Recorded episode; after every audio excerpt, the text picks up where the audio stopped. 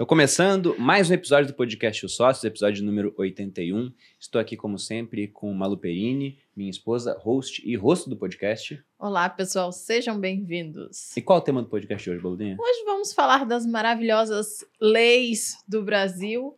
Do Brasil só a gente vai se ater, né? Ah, já tem muita coisa para falar das Ah, leis do. Brasil já. Acho que não precisa ir para outros países, não. Exemplo de leis absurdas aqui não falta no final das contas. Exato. E antes de entrar nos convidados e nesse tema de hoje, eu quero dar um recado. Lembrar para a audiência que sempre nos acompanha aqui que nós abrimos no dia da terça-feira as vagas para a terceira turma do curso Viver de Renda Cripto, onde eu e o Felipe Santana, da Paradigma Education, temos o objetivo de pegar o iniciante, aquele que não sabe nada de cripto, muitas vezes, e levar até o nível intermediário barra avançado ao longo de nove semanas. Para quem quiser mais informações sobre o curso, deve ter um link que vai aparecer no chat ou na descrição. As vagas são limitadas, estamos no excelente momento para aproveitar essa oportunidade, basta que você esteja preparado para isso. É Para quem quiser informações, procure lá. justamente agora onde o pessoal tinha que estar investindo, eles estão o quê? Correndo. Aí é complicado, né? mas O mas é- esse é o ponto. Tudo tá caindo agora. É um ótimo momento para comprar tudo. Eu gosto de fazer uma analogia, onde rapidamente a gente perde toda a audiência que é contra a caça de animais, de uma nuvem de patos passando assim, aquele caçador com uma arma, para onde ele atira, ele mata um pato, porque ações estão caindo, fundos imobiliários Que estão ótimo. caindo, títulos de renda fixa de longo prazo estão caindo, bolsa americana está caindo e criptomoedas estão caindo muito. E uma hora essas coisas vão voltar a subir. Mas aquilo que deve subir mais, é mais exponencial dentro de um portfólio, são criptomoedas. Por isso que vale a pena aprender sobre esse assunto. Então fica o convite. E agora apresentando nossos convidados pela primeira vez aqui no podcast Os Sócios. Massa. Novos convidados pela primeira vez, Bolu. É, ele já fez essa redundância hoje, mas tudo bem. Estamos aqui com Gilson Marques, advogado de formação com 15 anos de atuação na área, empreendedor, deputado federal por Santa Catarina e melhor deputado por Santa Catarina pelo ranking dos políticos. Gilson, seja bem-vindo ao podcast Sócios. Prazer enorme estar Olha por aí. aqui, bater um papo com vocês sobre o que não funciona no Brasil. Tem um assunto pra caramba aí pra conversar. Massa. E essa camisa polêmica aí, Gilson? Imposto é roubo, cara. Já falou isso no Congresso, né? Sim, já falei no, no Congresso e as pessoas é, ainda não se ligaram. E- Qual é a reação do, do cara da esquerda quando ouve isso? Ele fica chocado assim? Não, é a interessante porque quando eu disse no Congresso, eu desci, tinha um deputado é, do PT e ele disse, poxa, eu concordo com isso que você falou. Só que eu não posso Porque contar a para o lógica, leitor. é, porque a assim. lógica, depois da explicação, é, que eu até posso fazer ela aqui, as pessoas conseguem pensar de jeito Sim. diferente. Então, Uhum. faz parte. Na verdade, nem sou eu que estou dizendo, porque o Código Penal diz, né? Um, artigo 157, retirar coisa alheia que não te pertence à força. Na verdade, o Estado faz isso, você não paga voluntariamente. E tanto faz qual é o tributo se tu não pagar. Lá na ponta, se tu não obedecer ao Estado, primeiro eles mandam uma carta, por exemplo, a sua casa é penhorada, aliás, só no caso do imposto ela pode ser penhorada, porque no resto ela é bem de família, a proteção do Estado. Uhum. Aí ela vai a leilão. Se você não faz nada, vai em um oficial de justiça. Se você não entrega a casa, no fim, é arma na cabeça. Por isso que o pessoal tem tanto medo do leão, né? É, É, é aí da treta. Tem até uma história engraçada sobre isso. Não sei se o, o Gilson conhece, acho que sim. Mas é a história do Daniel Fraga. Já ouviu falar dele? Já, já. Quem venceu o Mito. Estado é um mito. Pois é, o Daniel Fraga, ele fazia vídeos pro YouTube. E eu só conheci ele depois que tinha acontecido essa história. Eu tava ouvindo um- uns episódios antigos do Instituto Mises Brasil, do podcast deles. Na época era o Bruno Garchagen, que era o âncora, inclusive. Ah, é? E aí o, o. Garchagen batendo um papo com o Daniel Fraga, o Daniel estava sendo processado, porque ele começou a falar mal de alguns políticos, o pessoal que entrou com processo, também tinha acho que juiz envolvido. E ele pensou, bom, eu vou perder esse processo. E aí quando eu perder, mesmo que eu não queira pagar, eles vão tirar o dinheiro da minha conta bancária ou vão atrás da minha casa, dos meus bens. Então na época, isso acho que era 2013 ou 14, ele vendeu tudo que tinha e comprou Bitcoin, que era muito barato naquela época. E aí depois o Bitcoin subiu e o Daniel Fraga sumiu do mapa. Ninguém sabe para onde ele foi. Virou uma. Virou uma lenda aí, né? Do cara que venceu o Estado, digamos assim, por conta dos Incrível. bitcoins. Porque se o bitcoin estiver corretamente armazenado, ninguém toma aquilo de você no O final miserável é das um contas. gênio. O miserável foi um gênio. Talvez não tanto, porque ele pode ter trocado de Bitcoin para Bitcoin Cash, que no canal dele do YouTube tinha lá um símbolo do Bitcoin Cash, Ixi. que foi uma moeda que surgiu em 2017, um fork do Bitcoin, e não valorizou nem perto do que o Bitcoin valorizou. Mas de qualquer jeito ele tá bem de vida, porque também valorizou no E final. tá sumido até hoje, não reapareceu, Brasil, deve estar se É, no- alimentando, no- morando bem. Provavelmente. No meio público ele não reapareceu. E estamos aqui também com Andressa Bravin, cientista política há mais de 10 anos no Congresso, comentarista, host do podcast House of Cast, conselheira de leis e produtora de conteúdo do Ranking dos Políticos. Andressa, seja bem-vinda ao podcast Sócios. Obrigada, gente. Ainda bem muito que a feliz. gente trouxe, né, uma pessoa que é bem ranqueada para Pois do é, lado de uma pessoa que exatamente. fala do ranking do- dos políticos. Eu tive esse né? cuidado. Se chamasse mal arrancada, a Andressa cuspir na cara. É, eu Deputada, costumo, ela é eu meio costumo ser bem assim, sou bem reaça. Mas obrigada, gente. Tô muito feliz de estar aqui. Eu sou super fã do podcast. Eu acompanho desde quando ainda era na sala do apartamento de vocês. Ai, que E massa. tô muito, tô mais animada de estar aqui do que quando eu fui na televisão, cara. Tô Ah. realmente muito feliz. Achei, assim, chique isso. Me senti importante. Bom, acho que para começar esse podcast falando sobre leis, né, e até essas leis absurdas que a gente vê no Brasil, acho que vale a pena falar sobre como é o processo de criação e aprovação de uma lei. Porque tem muita coisa que sai da cabeça do político, é totalmente idiota, e muitas vezes acaba virando lei. Porque outras pessoas acham que aquilo é relevante. Como é que funciona esse processo do começo até o fim? E onde que a gente pode impedir que um mau projeto vire lei? Vamos lá. Hoje nós temos câmaras legislativas em âmbito municipal, estadual, federal, e isso é uma grande empresa que é uma metralhadora de normas que basicamente só serve para isso. O parlamentar ele tem a função de legislar, fiscalizar e representar. Se legisla muito, se fiscaliza muito pouco. E representar, na verdade, fica é, a cargo de qualquer um. O que acontece? Para vocês terem ideia do tamanho, nós temos desde 88 mais de 6 milhões de novas normas aprovadas. A todo ano, na Câmara, são protocolados 6 mil projetos. São aprovados 15 por dia. Então, dos 513, todos eles, por algum motivo, um bicho interno, acho que consegue controlar a sociedade através de uma engenharia social. E, na cabeça deles, dentro da realidade deles, às vezes até com boas intenções, colocam uma lei dizendo que naquele curto espaço de tempo, por isso é uma alta preferência temporal, porque o mandato é quatro anos, Uhum. vamos fazer o todo e o máximo possível para tentar ajudar dentro de uma cadeia é, de bondades. Então, o que acontece? Todo esse legislativo, essa máquina enorme e custosa, que custa 10 bilhões, por exemplo, o Congresso por ano, isso daria 28 milhões de reais por dia. Imagina, Andrés, uma pessoa boa, saindo o Brasil afora fazendo bem com esse, com esse recurso. Seria melhor ou pior que o Congresso? Depois de protocolado esse projeto, aí, a depender do tipo de projeto, se é uma emenda, se é uma alteração da Constituição, se é uma lei ordinária, enfim, tramita nas comissões do Congresso. Comissões temáticas. E uma curiosidade, a maioria das pessoas acham que os projetos os proje- são aprovados no plenário. Isso é exceção. Só alteração de Constituição, processos urgentes ou códigos, 80% são nas comissões.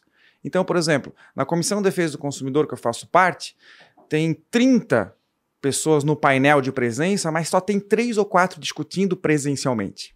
O que foi aprovado ali, com aqueles três ou quatro, passa a valer ou não para o Brasil inteiro, Uhum. porque tem é, conclusão definitiva ali. Por isso que é um mito dizer que uma andorinha não faz verão.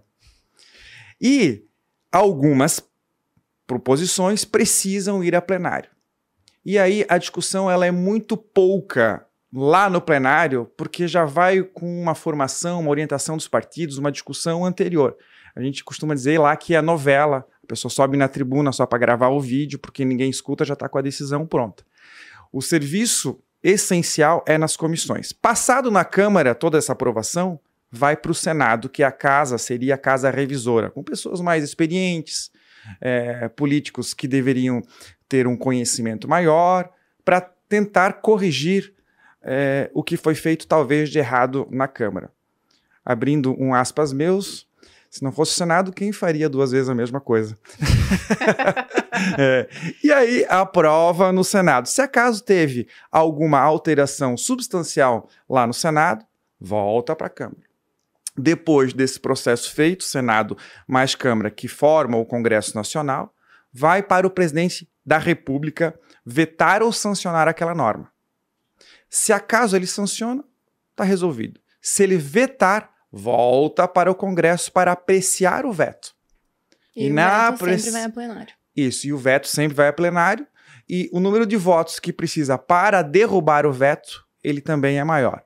Então, mesmo com esse processo enorme, Eu ia dizer custoso e exatamente. Quer tal, dizer que demora tudo isso, tem todo esse processo Vai e aprovar eles o Dia Nacional do Pão de Queijo. apresentando, é, é, aprovando leis estúpidas, né? É, mas não assim, servem porra nenhuma. É, esse fato de 6 mil novos projetos serem apresentados todo ano no Congresso e tudo mais, isso já virou uma métrica de proatividade do parlamentar para com o eleitor. A gente tem um problema sério também social, entendeu? A sociedade demanda coisas dos parlamentares que nem sempre são aquilo que realmente convém. Então, hoje, quando você vai ver a propaganda política de algum parlamentar que já tem um mandato prévio, ele faz questão de falar: eu apresentei 500 projetos de lei. Exatamente. Como se isso fosse uma coisa boa. E o, o eleitor. 500 leis. Sim, Ele apresentou um código legal novo.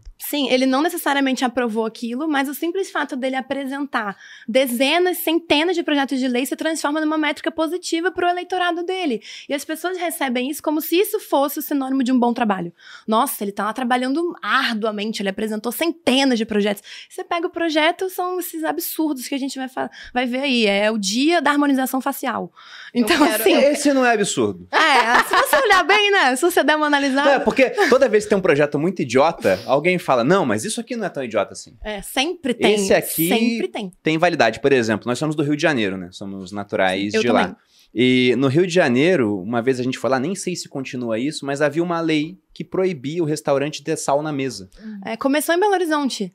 Foi em Belo Horizonte primeiro, o projeto de lei foi aprovado lá e depois vários estados replicaram. Pô, quer dizer, eles daí. viram aquilo como algo bom, né? Meu Deus, Exatamente, o que, nossa, falta, no, o que foi- falta no Rio de Janeiro, eu, então? sinceramente, eu acho que, que não, ficou não é tão... segurança, não eu acho é que mais ficou esgoto, tão, né? mais foi tão saneamento básico. esse projeto do sal aí, que ficou conhecida como a lei do sal, que os outros estados replicaram só pra ganhar mídia, porque não é Ah, possível, entendi. entendeu? Não, fa- não faz sentido nenhum. Então, o estado que o Gilson ama, tão paternalista, muito preocupado com a pressão alta do cidadão, entendeu que era melhor proibir o sal na mesa, porque as pessoas estavam consumindo É, e demais. vale dizer que o sal não é o principal fator de, de risco do, da, da pressão alta, tá? E certamente ela- você tem mais propriedade pra falar isso do que o deputado que apresentou o projeto. E é engraçado que ela tá me criticando porque eu critico o Estado, mas na eu verdade não é. eu estou concordando. Não é bem assim, Bruno, porque eu defendo o Estado em todas as vezes que ele entrega um produto ou um serviço mais rápido, mais barato e melhor que a iniciativa privada. Exatamente. Que é bem complicado de Só fa- acontecer. Só falta a gente descobrir qual é. Acontece. Ou seja, Ah, oi, aí a conclusão é de Só vocês. falta a gente achar essa pérola aí, mas... Mas é, eu queria é, é, trazer um ponto interessante que você falou de inúmeras leis absurdas e, e absurdas e elas são mesmas, mas o fato é que isso não são leis, São projetos. isso são normas feitas por homens Sim. falhos. Isso se chama legislação. Na minha opinião, existe, e de alguns teóricos, diferença entre lei e legislação. A lei, ela é através da vivência, é uma lei natural, ela vem voluntariamente da sociedade. Uma legislação, ela é feita por alguém, algum ungido, que se acha detentor do poder, que faz uma engenharia social. Então, quais são as leis verdadeiras? Aquelas que defendem a propriedade, a liberdade, a vida, ou então leis como da oferta e da procura, a lei da gravidade. Todo o resto que faz engenharia social é legislação. E que não necessariamente é uma lei. Uhum. Esse é um grande problema que a gente precisa é, é, visualizar, que com esse diagnóstico a gente resolveria muitos problemas. Porque só temos legislação. É, você trouxe de volta aquele debate milenar do justnaturalismo versus positivismo. Até trouxe dois livros aqui que eles encaixam muito bem com a pauta do podcast, que são do mesmo autor, inclusive. Um autor francês, Frédéric Bastiat, meio do século XIX, era um economista. E em A Lei, que é um livro que está no, no meu clube do livro, eu gosto muito, e pequenininho. Tem uma outra capa que é com a foto do Che Guevara, eles pintando assim. O subtítulo é Por que a esquerda não funciona. O que o Bastiat fala aqui é justamente o, o que o Gilson falou, que existem direitos naturais que eles não foram dados, né? não foram dados por um governo ao homem. Eles estão aí, a gente só descobriu que eles são direitos. Ele coloca vida, liberdade e propriedade. E ele fala que é muito fácil respeitar esses direitos, porque para respeitar meu direito à vida basta não atentar contra a minha vida. Respeitar meu direito à liberdade basta não me tornar seu escravo. E a, respeitar o meu direito à propriedade é só não invadir aquilo que é meu. E ele era um liberal, o Bastiat. Ele fala: olha, como as pessoas, a maior parte é, é pacífica, você vai ter um entendimento bom, mas de vez em quando vai surgir um elemento que não vai respeitar essas leis. Então, o liberal ele aceitaria dar poder para o Estado para que ele mantivesse a segurança interna, externa, porque todo mundo pode conviver muito bem, mas aí chega Alexandre o Grande e fala: não, agora tudo é meu. E também para resolver disputas. Então ele teria essas três incumbências. E o que ele fala é que toda vez que você cria legislação, ou seja, essa lei positivada e escrita porque alguém quis fazer essa engenharia social que o Gilson disse, você pode acabar invadindo esses três direitos naturais e fáceis de respeitar direitos negativos. Para respeitar, basta não fazer alguma coisa. Enquanto muitas leis são positivas, né? Obrigam todos a fazer alguma coisa para respeitar aquela lei. Então, quando na Constituição de 88, e aí muito guiado pelos ideais da época, o pessoal foi lá e escreveu num papel: todos têm o direito à saúde. Que é algo maravilhoso de você escrever. Eu queria que fosse verdade, mas escrever no papel não torna aquilo verdade. Só que quando falam que a gente tem o direito à saúde, então todos têm que ser tributados para arcar com o custo de dar esse direito para as pessoas e que no final não funciona tão bem assim porque a saúde é muito cara. Então não leva realmente a implementação de um direito universal à saúde, mas todos são tributados para pagar essa conta. E você citou o custo do Congresso, eu achei muito interessante porque a gente viu um estudo feito pela Universidade de Brasília em parceria com uma universidade norte-americana de Iowa. Iowa. E lá eles viram que o custo é, anual dos 513 deputados e 81 senadores fica na casa de 5 milhões de dólares. Mais de 27 milhões de reais na cotação de hoje, de cada um, né? Melhor dizendo. Isso seria o segundo congresso mais caro do mundo, atrás apenas do congresso americano. Então, de todos os países do mundo, o segundo congresso mais caro é o brasileiro. E a gente não pode falar que eles não trabalham se a métrica fosse criação de normas. Porque realmente, são muitas normas. Você citou que são 6 milhões desde 88? 6 bilhões. E pegando um gancho, por exemplo, do SUS, que é o sistema de saúde gratuito mais caro do mundo, você faz. O SUS é o mais caro do mundo? Sim, é o mais caro do mundo. E essa e é a beleza, né? E esse é um problema porque é um mito ou uma meia-verdade dizer que o Brasil é o país dos direitos. Por quê?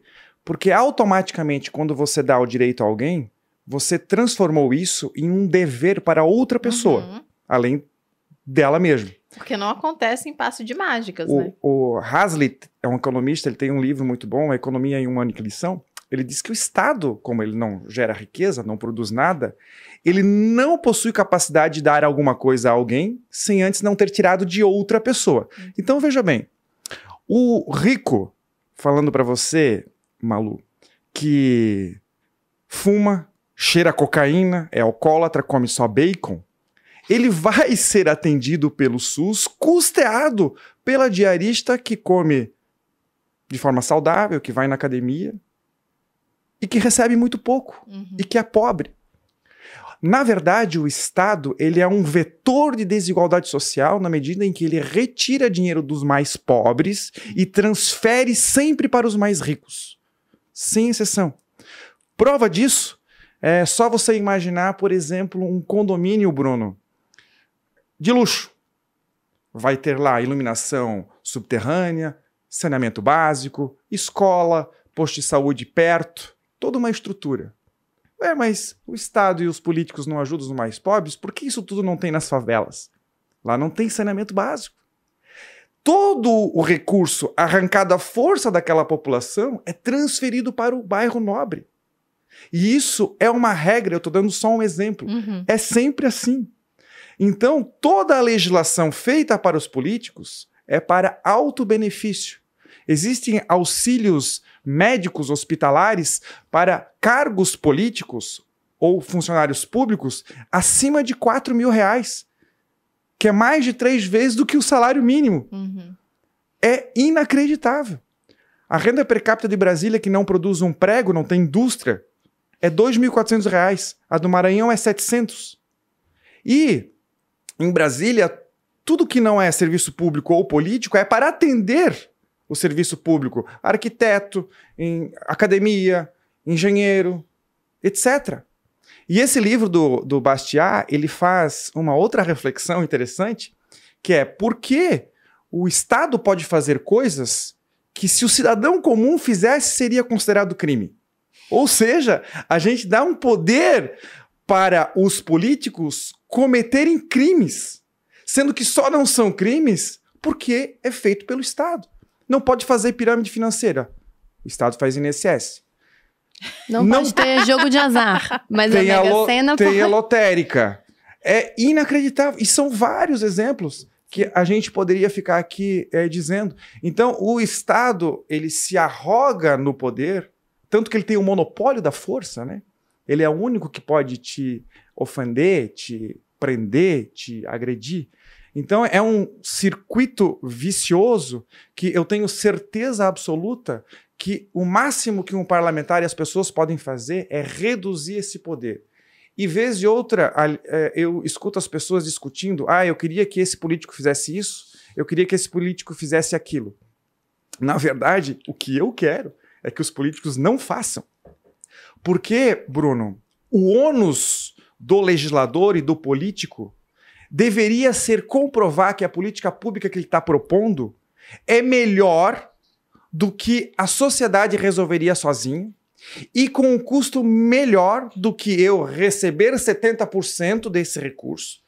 Aliás, 100% desse recurso, ficar com 70%, que é o custo da manutenção, e só sobram 30% para devolver à sociedade, sendo que o político escolhe quem vai receber e aonde vai ser enviado.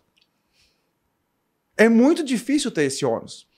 Tem um mantra que é do meu mandato, Andressa, que todo parlamentar e todo político deveria fazer quatro perguntas antes de propor ou aprovar qualquer coisa.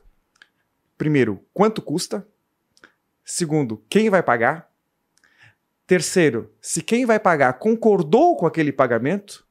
E quatro, se aquela lei política pública é melhor para ele ou para a sociedade que ele representa. Se essas quatro perguntas fossem respondidas honestamente, a gente não teria grande parte dos problemas que a gente tem hoje. Mas essa pergunta de se a sociedade concordou com aquilo que ele está propondo, ela é traiçoeira também, porque muitas vezes a sociedade propõe e aprova e valida e aplaude coisas que não são benéficas para ela própria. A gente está vendo agora a aprovação da PEC, né, a PEC de 300 milhões de auxílios, ovacionada pelos Mais de 40 parlamentares. bilhões. Sim, e pela sociedade.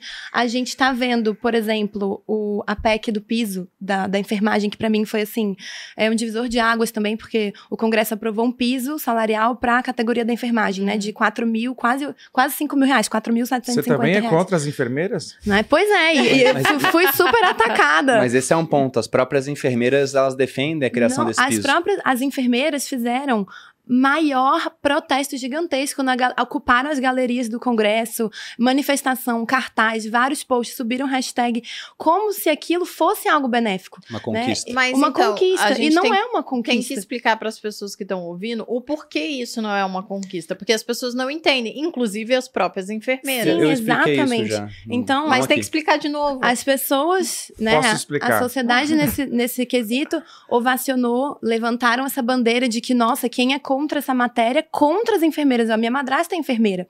E durante a tramitação desse projeto, ela fez posts favoráveis à aprovação do projeto e tudo mais. E eu liguei pra ela e falei, olha, não é assim, né? Deu como... treta no WhatsApp da família. Deu briga na família, assim, como, como o Friedman fala também, né? Assim, a política pública a gente tem que avaliar pelo resultado, não pela intenção.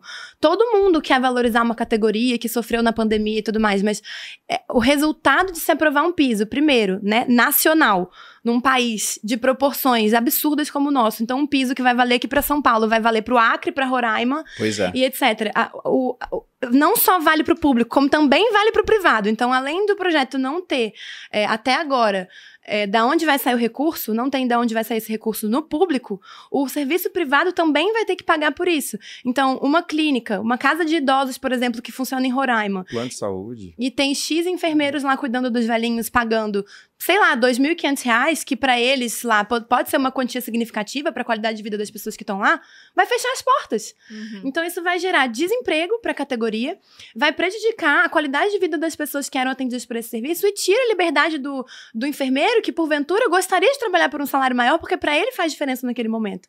Então a gente aprovou esse piso, que foi uma demanda da sociedade. Quanto é o piso? 4.750 reais. Imagina. É... Para o Brasil inteiro. É, é, imagina, é exatamente como você falou, Roraima, sei lá, estados mais ao norte, onde 4 mil reais é um salário muito alto. Por Muito quê? Porque alto. o custo de vida é mais baixo.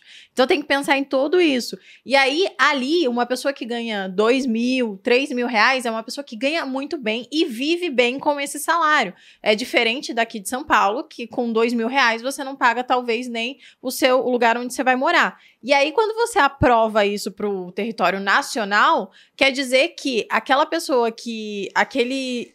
Aquela Aquele- casa de repouso que pagava dois mil reais no seu no, no profissional lá. Ela fica proibida bem, por ela lei. fica proibida por lei de pagar isso. E talvez isso invi- inviabilize a possibilidade dela existir, porque é muito caro. Não, então tem- é isso que tem que explicar, explicar direito, explicar de novo, porque as pessoas não entendem. E quando eu isso- publiquei sobre isso, eu recebi várias mensagens de enfermeiros. Eles não serão demitidos porque existem leis que obrigam, leis trabalhistas que obrigam a ter o mínimo de enfermeiras por estabelecimento. Eu falei, pior ainda, então o estabelecimento vai fechar, É. porque é impossível. Da onde vai sair esse recurso? Então, se tem uma lei que obriga o estabelecimento a ter cinco enfermeiros, a depender do número de pessoas, e o estabelecimento não vai ter condição de cumprir com o piso, ele simplesmente vai fechar, serão todos desempregados. Andressa, não. Basta aprovar uma lei proibindo que feche. Exato. Puxei. Com certeza. Tá resolvido o problema Aí e- fala- e eu viro o herói das Aí enfermeiras fala aqui. lá pro idoso da casa de. que tava lá dentro dessa casa de repouso, quase, sei lá como é que chama. Aí, ah, antes você pagava 1.500 pra ficar aqui, é, mas como agora eu tenho que pagar 4 Agora mil custa pra 15 mil. Você vai ter que pagar 15 mil. Ah, então não posso. Aí vai o velhinho que tinha antes um cuidado, não vai ter mais. E então sabe é por quê? uma cadeia louca. que Esse projeto vê. Foi, foi emblemático pra mim também. Eu até cheguei a comentar isso com você, porque na época da, da primeira aprovação, da aprovação lá na Câmara, na primeira, nas primeiras passos da tramitação, eu conversei com um parlamentar que votou favorável, né? Me surpreendeu, assim, porque eu conheço ele e eu não entendi por que, que ele tinha votado eh, favorável a esse projeto. Eu sabia que ele tinha Quer falar o nome dele? Pode falar. Pedro Paulo. Ma- Não, não vou falar, mas assim, depois eu- me mandem, me perguntem por DM. Mas eu falei com ele, eu fui ao gabinete dele e perguntei: Cara, eu não entendi, você votou favorável a esse projeto, você sabe que esse projeto vai ser ruim pra categoria, você sabe disso. E ele olhou pra mim e falou: Eu sei. Eu sei que vai ser ruim pra categoria, mas eu não tenho como votar contra, senão não vou me reeleger. É o Comentei se- até é, isso com você quando a gente foi almoçar. É que é o seguinte, Eu falei, meu Deus, é, é tão surreal que ele sabe que ele tá fazendo mal, né? o Prejudicando sistema, a categoria, Foi na mas a massa. categoria pressionou tanto ele que ele preferiu ir contra aquilo que ele sabe que é o certo pra agradar a categoria. Que, porque eles próprios estavam querendo aquilo, né? Então, assim. É, em parte, nós somos corresponsáveis por não saber explicar de uma forma correta e as pessoas não Sim. estarem com o espírito aberto. Então, veja bem, como pode ser uma boa ideia proibir contratações de enfermeiros que não têm experiência e capacidade suficiente, recém-formados, abaixo de 4.750 reais? Se eu quero trabalhar, sou recém-formado por 3 mil, 3.500, 4 mil, qual é o problema? Quando você faz isso, você empurra para a informalidade ou para o desemprego todas as pessoas que não têm experiência, capacidade para alcançar aquele valor que o mercado está proposto a pagar. Eu só estou aqui hoje, Bruno, porque eu e meu patrão desrespeitamos a lei do salário mínimo. Eu comecei a trabalhar 130 reais por mês. E foi ótimo, agradeço ele até hoje. Nós estamos fazendo com que as pessoas não tenham essa oportunidade. Uhum. É terrível. Por quê? Porque nós temos uma tendência a emocionalmente tomar as decisões. Por exemplo, tem um projeto para teve um projeto para colocar informações em braille nas caixinhas de medicamentos, só as informações é, essenciais, enfim, para dar acessibilidade aos deficientes visuais. Quem concorda permaneça como está. Eu, eu tenho um vício Não, nessa eu sei que vai ter um matéria. custo pra isso. Olha certeza. só. Eu tenho um vício nessa matéria porque eu trabalhava para Olha varejo só. farmacêutico nessa época. Olha só, temos 500 mil cegos no Brasil. 10% lê em braille. 50 mil pessoas. Vamos encarecer todo o sistema 50 mil pessoas. Vamos, vamos encarecer toda a cadeia produtiva de um produto que já é tão caro e necessário. Segundo, vai ter mais uma, uma exigência que vai diminuir a concorrência, aumento dos preços. Uhum. Terceiro, nós estamos em 2022. Bastava colocar um QR Code. Quatro, quantos desses 50 mil é, deficientes que leem braille precisam do remédio? E quantos desses que precisam do remédio vão querer ler em braille mesmo sabendo ler em braille? Porque eu sei ler e não leio a bula, por exemplo. Então, explicando isso em um minuto, eu consigo converter com educação várias pessoas. Mas é difícil, porque num primeiro momento, sendo contra, eu sou contra deficiente visual. Exatamente. Sou taxado isso. Eu fui acusado justo. Tu vai votar contra as enfermeiras? Não se arrisque a passar mal e ir pro hospital. Olha. Entendeu? E essa Que narrativa da absurdo. Essa gente. narrativa É. da empatia, ela é muito poderosa, né? Então, assim, um inimigo político seu, ele vai colocar a sua foto, vai publicar o inimigo do deficiente visual. O inimigo... Seria Da- isso. Sim. Seria então, isso. essa, essa narrativa é muito poderosa. Esse das enfermeiras foi exatamente isso. É, você, você é contra a categoria, você odeia a categoria porque você não precisa de saúde pública. É porque você. Eu fui chamada de tudo que você possa imaginar. Porque o dia que você precisar de um enfermeiro da rede pública, eu falei, cara, meus pais são médicos da rede pública, os dois. Mas são médicos. É, mas é, é essa classe elitista. Eu falei, cara, que mundo é Tem esse? um projeto da semana passada, só para informar, pessoal, fique tranquilos, botar braille em todas as gôndolas dos supermercados, todos os cardápios, todas as informações em, em estabelecimentos comerciais teriam que ter em braille também. O Gilson, ele atua numa comissão especial, que é a Comissão de Defesa do Consumidor. Eu, eu quero convidar vocês um dia a passarem um dia acompanhando essa comissão. Ela é incrível, impressionante como, como saem coisas boas para o Brasil daquela comissão. Para tentar defender o consumidor, sendo que aquilo que iria acontecer é aumentar o custo. E muitas vezes defender o consumidor dele próprio, porque ele não tem capacidade. Não, porque você imagina o exemplo de alguém que está começando a empreender fazendo bolo de pote. E aí você bota na embalagem tudo, mas você é obrigado a ter tudo escrito em braille. Aquela pessoa vai, nossa, como é que eu faço isso agora? É uma embalagem especial, numa indústria que faz isso já com a, a transcrição do que você quer em braille, então iria levar o custo, sendo que no final, às vezes ninguém ligar para aquilo. Sim. E o argumento é sempre, ah, mas é só mais uma plaquinha, mas é só mais uma burocracia, mas é só mais uma regulamentação. E é interessante porque o cara é candidato, ele vai dizer que desburocratiza. Primeira coisa que ele faz quando é eleito é, é justamente o contrário. É inacreditável. Tem um projeto que eu consegui barrar, fiquei muito feliz porque ele foi simbólico para mim. Eu consegui arquivar a obrigação de que todo estabelecimento comercial tivesse o estatuto do idoso. Tem um projeto para botar a Maria da Penha também. Daqui a pouco tem um, um código É. lá, né? é, é um, um- Como é que é o nome? Quando é, é muita coisa de lei? É, tem um, um código? Se não, qual- tem um nome. Não sei, amor. Vladimecum. É, vai ter um Vademecum lá. Porque já tem defesa do consumidor, já tem mais não sei mais o quê. Não, mas ah, hoje em dia tem QR Code, bota a porra do QR Code. Não, mas não- mas não só põe isso. o Linktree, acesse todos os códigos. Não, mas pensa o seguinte. E pra- tem pra- Google, todo mundo tem o celular na mão. Isso, imagina um idoso chegando numa loja de pneu. Eu quero dar uma olhada no estatuto do idoso. Aí digamos que não tenha. Vai pular um fiscal da prefeitura? Ah, não tem! E digamos que pule o fiscal. Vou te multar. Cara, quem vai pagar essa estrutura? Entendeu? Não faz sentido. Sem contar que, como tem muita legislação, muda toda hora. Sim. Aquele código não ia servir pra nada. Enfim, consegui arquivar, Bruno. Cheguei no Então você gabinete. também é contra o idoso. é isso que a gente tá vendo aqui. cheguei, cheguei no gabinete empolgado, comemorei e falei assim: Souza, vamos aproveitar essa onda e vamos protocolar um projeto para revogar a obrigação de ter o Código de Defesa do Consumidor, porque hoje é obrigatório. Sim. E protocolei o pedido. Passou 15 dias, 30 dias, 45 dias, nada, nada, nada. Eu pedi, Souza, dá uma pesquisada aí como é que tá. Ele foi lá, voltou, 10 minutos depois, tu não vai acreditar. Eu sei o que deu, tá parado ainda? Não, pior. Saiu, tá num relator ruim? Não, não, é que eu fui pesquisar e apareceu um outro projeto sobre o mesmo assunto que está com uma tramitação mais rápida do que a nossa. Ah, pensou seu E o projeto. que que diz? Não, obrigar a todos os estabelecimentos comerciais a ter o Código de Defesa do Consumidor em seus estabelecimentos em braille. Então seria mais um ônus no final.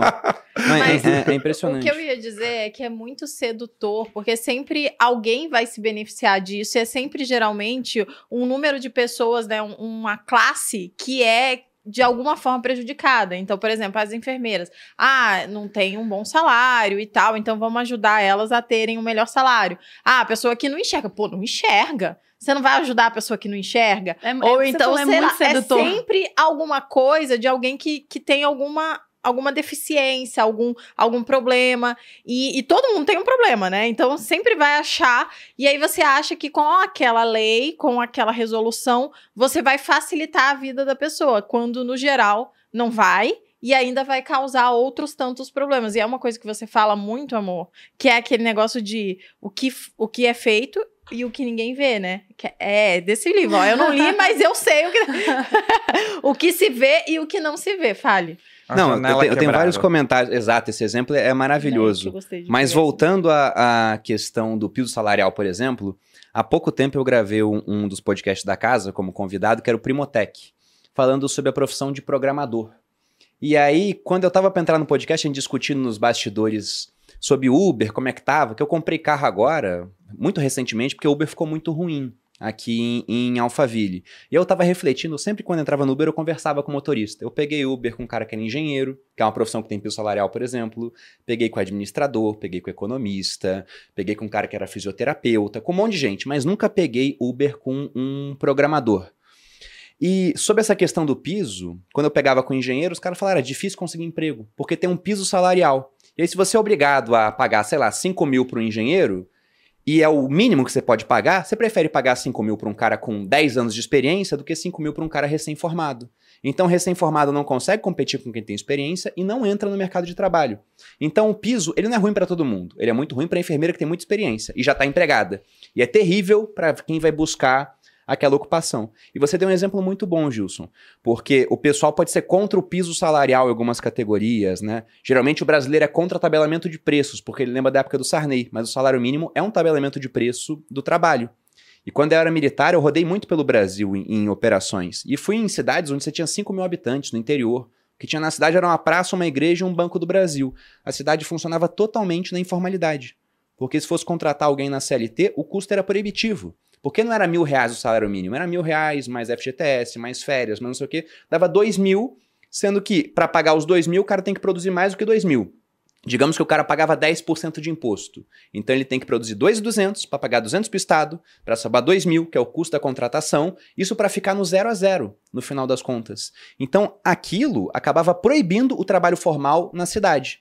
E aí, quando você estabelece um piso muito alto, o que acontece é que você também está tabelando o preço do trabalho. E todo o tabelamento de preços, no final das contas, vai gerar escassez. Então não é ser contra a categoria das enfermeiras, só que é muito fácil para quem votou contra ficar taxado assim. E para o cara que propôs o projeto e defendeu, ele vira o herói das enfermeiras e garante a reeleição dele, por exemplo. Essa carga emocional que a Malu disse e essa falta de conhecimento com relação a esse fato é que faz com que essa votação e muitas outras aconteçam.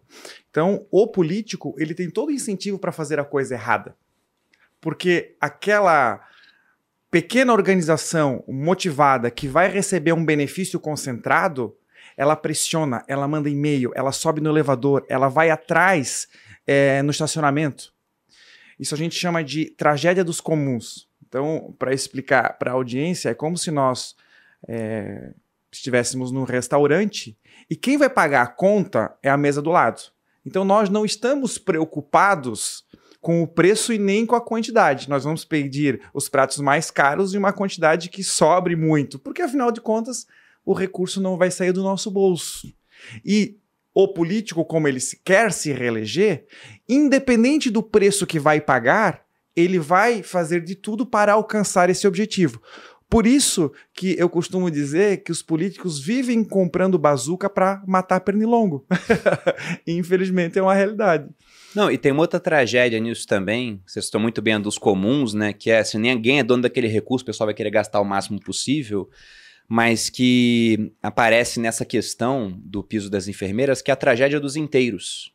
Porque quando, por exemplo, o pessoal vai e fala, não, agora tem um piso, o que vai aumentar o custo da saúde, que já é cara, que eu citei aqui. E aí chega em um grande hospital, eles fazem a conta.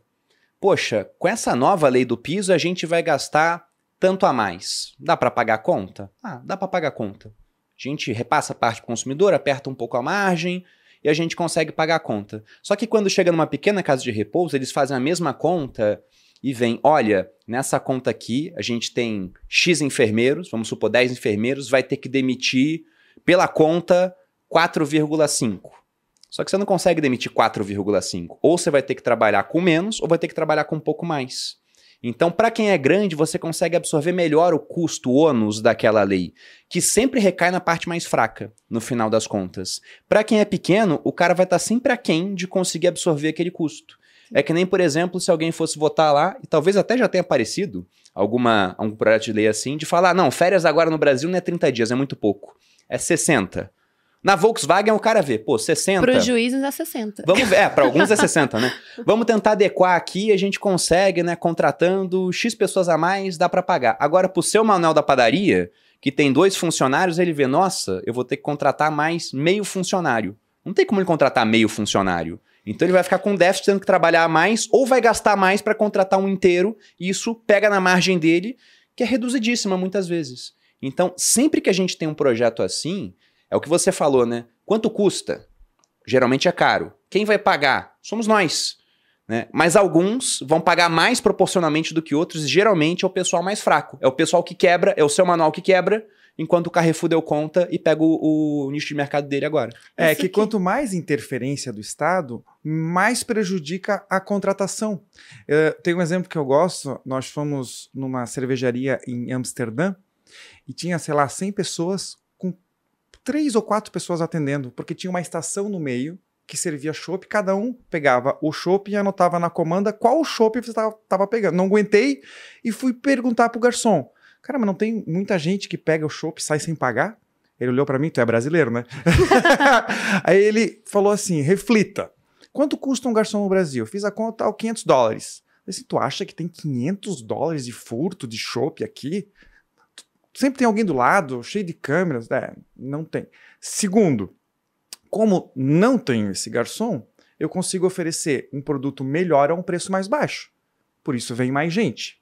E terceiro, nós fizemos uma pesquisa que quando não tem um garçom, ele não precisa tirar o pedido, ir lá e buscar e trazer, a gente vende 25% mais. Olha. Então o que acontece? Hoje no Brasil falta essa confiança de voluntariedade e nós vemos num país que é obrigatório todo consumidor pagar pelo, ser, pelo serviço de frentista de posto de gasolina. Porque é obrigatório ter este emprego. E aí me lembro de uma história do, do, do Milton Friedman indo para a China, onde ele viu várias pessoas fazendo uma estrada e ele disse: Ué, por que você não bota o caminhão e tratores para fazer essa estrada? E aí o ditador disse: Não, porque além de fazer estrada, a gente está preocupado com empregos. Aí o Friedman disse assim: Então por que você não tira as pás e as enxadas e dá colheres para eles? Nós vamos ter ainda mais empregos. não, deixa eu aproveitar aqui o pessoal do chat. Presta atenção no que está sendo falado, porque o pessoal não conseguiu entender ainda. Então vamos usar esse belíssimo exemplo aí que você falou do frentista. Então veja, o preço da gasolina Gilson é X. também é contra os frentistas. Não, impressionante. Ele é contra enfermeiros idosos. vamos lá, vamos lá, rapidinho aqui, vamos tentar, tentar resolver esse, esse problema aqui do, do chat que o pessoal não está conseguindo entender. É, o preço da gasolina é X. Para você pagar o frentista, também é X, vamos dizer assim. E aí. Bota um W, um ser a mesma variável. Né? E aí, é, não é do nada, né? Você compra a gasolina e aí você tem que vender a gasolina um precinho maior para você conseguir pagar o aluguel que tá toda tá ali, toda a estrutura. Eu tô, eu tô simplificando só para tornar fácil. Então você acrescenta ali um pouquinho mais no valor da gasolina, né? X mais um, para você é, ratear o valor do, do aluguel ali, do transporte da gasolina, blá blá blá, da logística toda. E aí agora, além disso tudo, você ainda tem o frentista, porque você precisa de alguém para averiguar que não tem ninguém entrando ali pegando a sua gasolina mais do que ela tá, tá pagando. E aí você vai ter que ratear este valor também. Não ter um frentista tornaria mais barata a gasolina, veja. É, o frentista era Y, então é X mais um que você colocou mais, mais um, Y. Mais Y, né? Rateado pelas pessoas que foram lá. Não ter esse frentista seria mais barato, no entanto, não tem como, né? Não, Aqui é no Brasil não tem. Estados Unidos é, não tem. No, no, em por exemplo, em New Jersey precisa, é obrigatório. É mas no, é, nos são estados poucos países. Eles, eles é, cada mudam, país né? lá decide. No geral, não tem lá. Você vai lá e bota a sua própria gasolina, então o preço pode ser um pouco mais barato, já que não vai precisar do frentista. Então, basicamente, tudo, em todos os serviços, Todas essas as regrinhas, coisas. essas normas que o Estado cria, obrigações para os estabelecimentos, para o empreendedorismo, para as empresas, para os serviços, encarece o custo do produto final. Sim. Logo que eu comecei a trabalhar no Congresso, em 2012, um dos primeiros projetos que eu peguei, é, eu trabalhava para o setor farmacêutico na época, e foi um projeto de lei que obrigava, sempre assim, obriga todas as farmácias do Brasil a terem uma cruz verde iluminada na frente da fachada. Ah, tipo o que Todas. acontece na Argentina, na França. É, na assim. Venezuela, Sei, brincadeira. é. Não, todas as farmácias do Brasil seriam obrigadas a ter uma cruz é, iluminada. Quando a farmácia estivesse aberta, ela teria que ficar acesa. Quando a farmácia estivesse fechada, ela teria que ficar apagada. Ele era bem específico o projeto. E pareceu, uma, é assim, tá? pareceu uma grande ideia, Aham. né? Afinal de contas, existem outros países do mundo e tudo mais. E a gente iria receber Copa do Mundo, Olimpíadas, vai padronizar a fachada das farmácias. Só que a farmácia, ela é uma empresa privada Uhum. né? E como isso, que como isso que você mencionou, todos os custos da farmácia são muito altos. A farmácia é o setor, um dos setores mais regulados do Brasil. Então, assim, são muitas, muitas, muitas regras e normas que a farmácia tem que seguir para abrir. Uma farmácia, quando ela dá entrada, quando você dá entrada para abrir uma farmácia aqui no Brasil, demora meses para você conseguir abrir de fato, de tantas licenças que você tem que tirar até conseguir. E aí, o varejo fez um cálculo, né, de quanto custaria colocar isso nas farmácias, porque a pessoa apresenta o projeto, mas ela não pensa que isso vai gerar um custo, né? Primeiro de comprar a cruz, de colocar a cruz e depois de manter essa cruz acesa, energia elétrica, etc. Tinham farmácias no interior do Brasil, farmácias no interior do Brasil, que iam ter um aumento de quase mil reais por mês para manter uma cruz verde na Porque, veja, a, Então- sei lá, o, a Drogazil, né, essas, As essas- grandes essas redes. É o que é só uma luzinha a Exatamente, mais. é o que o Agora, Bruno falou, o- os grandes, Uhum. né, eles vão sofrer muito pouco, aquilo ali vai ser diluído, enfim. Se bem que seria até um custo alto, porque uma Drogazil, por exemplo, que tem mais de 30 mil farmácias, enfim, é um custo alto também. O faturamento é alto, mas também é, é muito plural. É, então, assim, mas pra farmacinha, lá no interior da cidade, é um custo muito alto, assim, que faz diferença no giro ali. Você manter uma cruz verde acesa ou a, E tem o durante seu, o o dia seu inteiro. Zezinho que tem lá a drogaria que fica 24 horas, Então, inclusive. mas E pra... também cria uma obrigação que diminui a competição, porque a justificativa do projeto era assim: as fachadas das farmácias são muito poluídas, as pessoas não sabem o que é farmácia e o que não é. Ora, se uma farmácia quer vender mais na Copa do Mundo e ela quer padronizar, ela quer colocar uma Ela cruz bota. verde, ela bota. Mas a partir do momento que o Estado obriga ela a padronizar uma fachada, ele cria um custo que não vai ser ele que vai pagar depois. Somos E- nós. E tem um ponto muito interessante nisso. Enquanto você falava, Andressa, eu entrei aqui para ver os números de RADL3, que é a Raia Drogazil, listada em bolsa. Uma das maiores redes de farmácias do Brasil. E a margem líquida deles, para quem pensa, nossa, eles ganham muito dinheiro de tudo que eles faturam, né? De cada 100 reais que entram no caixa da empresa, o que sobra de lucro é 2,87 para eles. Sim. E eu vou O entrar no lado, vai indo lá na é. cadeia. E eu vou entrar no lado social agora. Como o Estado disse que vai cuidar da saúde, não se preocupe, né? Mas como ele vai cuidar da saúde se ele tributa os medicamentos em Pois é. 35%, 40%? Sim. O Estado ganha quantas vezes, os políticos que representam o Estado, digamos assim, ganham quantas vezes a mais? Não, empresa Do do, que- varejo paga muito mais imposto do que tem lucro. Muito mais. E aí essa plaquinha, geralmente, o, o Cruz, sei lá, Cruz. qualquer burocracia, a justificativa é essa, é só mais uma coisa. A ju- a- o que eu digo para as pessoas é o seguinte, cara, isso é que nem uma xepa jogada no bueiro. Não é aquela xepa, ou pode ser que não seja aquela xepa que vai contaminar o meio ambiente. O problema são as inúmeras, inúmeras, inúmeras xepas que contaminam e que faz com que a gente chegue nesse número abissal. E, repito, nós não chegamos ao fim. São 6 milhões até hoje, mas esse sistema continua. O que, que eu quero dizer com isso é que nós, a cada dia, estamos cada vez mais encurralados, algemados, escravos de um sistema que nos burocratiza, regulamenta e nos cobra cada vez mais para nós obedecermos regras de pessoas que estão lá. É isso. Aí eles dizem, tá, mas os- as pessoas não conseguem fazer as coisas sozinhas, elas não têm capacidade de administrar, ou elas precisam de alguma coisa. Ora, se elas não têm capacidade de resolver as coisas sozinhas, como é que elas têm capacidade de eleger pessoas que fazem isso por elas? Pois é. Se elas não têm dinheiro para contratar e pagar saúde, segurança, educação, como elas têm dinheiro para pagar saúde, segurança, educação e mais toda a burocracia e o sistema estatal? É uma incongruência em si próprio. É, é que nem falar, como eu disse, e é um fato, que saúde é cara. Então, vamos pagar o custo da saúde mais alguém É. para administrar toda a estrutura, que é regiamente pago, como vimos aqui, o segundo congresso mais caro do mundo, individualmente, né? Pegando lá deputados e senadores, o custo anual de 27 milhões pelo estudo da Universidade de Brasília. E não, vai ficar mais barato no final das contas. Vamos concentrar os superchats pro final? Mas tira um print, que eu vi que a- Tá. a. Quem que foi que mandou? É uma Luiz Eduardo simples. mandou aqui 10 reais. Obrigado, Luiz Eduardo. A gente vai pegar o superchat e concentrar no final. Mas tem um ponto interessante sobre essa legislação, citando esse exemplo que você deu, Andressa, da- dessa cruz verde, né? Que, por exemplo, para a Raia Drogazil, talvez nem fosse ruim. Porque, como você Sim. disse, é um pequeno custo para eles. E isso pode quebrar uma série de farmácias pequenas. Ou nem quebrar, mas o cara vai ter que repassar pro medicamento aquele custo. E aí vai ficar com um preço mais alto. A Raia Drogazil agora, como ela é muito menos afetada por aquilo, consegue ter um preço mais baixo comparado à competição. Sim, Então você trabalhou com lobby um tempo. sim. Eu queria que você explicasse tempo. o que, que é isso e como que esse lobby pode fazer diferença para grandes empresas ao aprovar um, aprovar um- um projeto de lei que aparentemente é bom para o consumidor, mas que a finalidade no final pode ser simplesmente criar barreiras à competição, a novos entrantes. Sim, o lobby ele tem muitas coisas boas e muitas coisas ruins que eu só fui me dando conta das coisas ruins depois que eu me afastei do setor. Mas eu trabalhei oito anos como lobista, né? E basicamente é a defesa de interesses. Então eu representava empresas, setor público e setor privado, mais setor privado do que público, e a gente acompanhava os projetos que impa- iam impactar nesses setores e a gente ia defender esses interesses dentro do Congresso. Então eu ia lá atrás do Gilson falava, Gilson, apresentaram um projeto aqui, que quer obrigar o meu setor a colocar uma cruz verde na fachada. Esse projeto vai gerar um impacto no orçamento das farmácias de tantos mil, é muito ruim e tudo mais. E argumentar para defender esse interesse.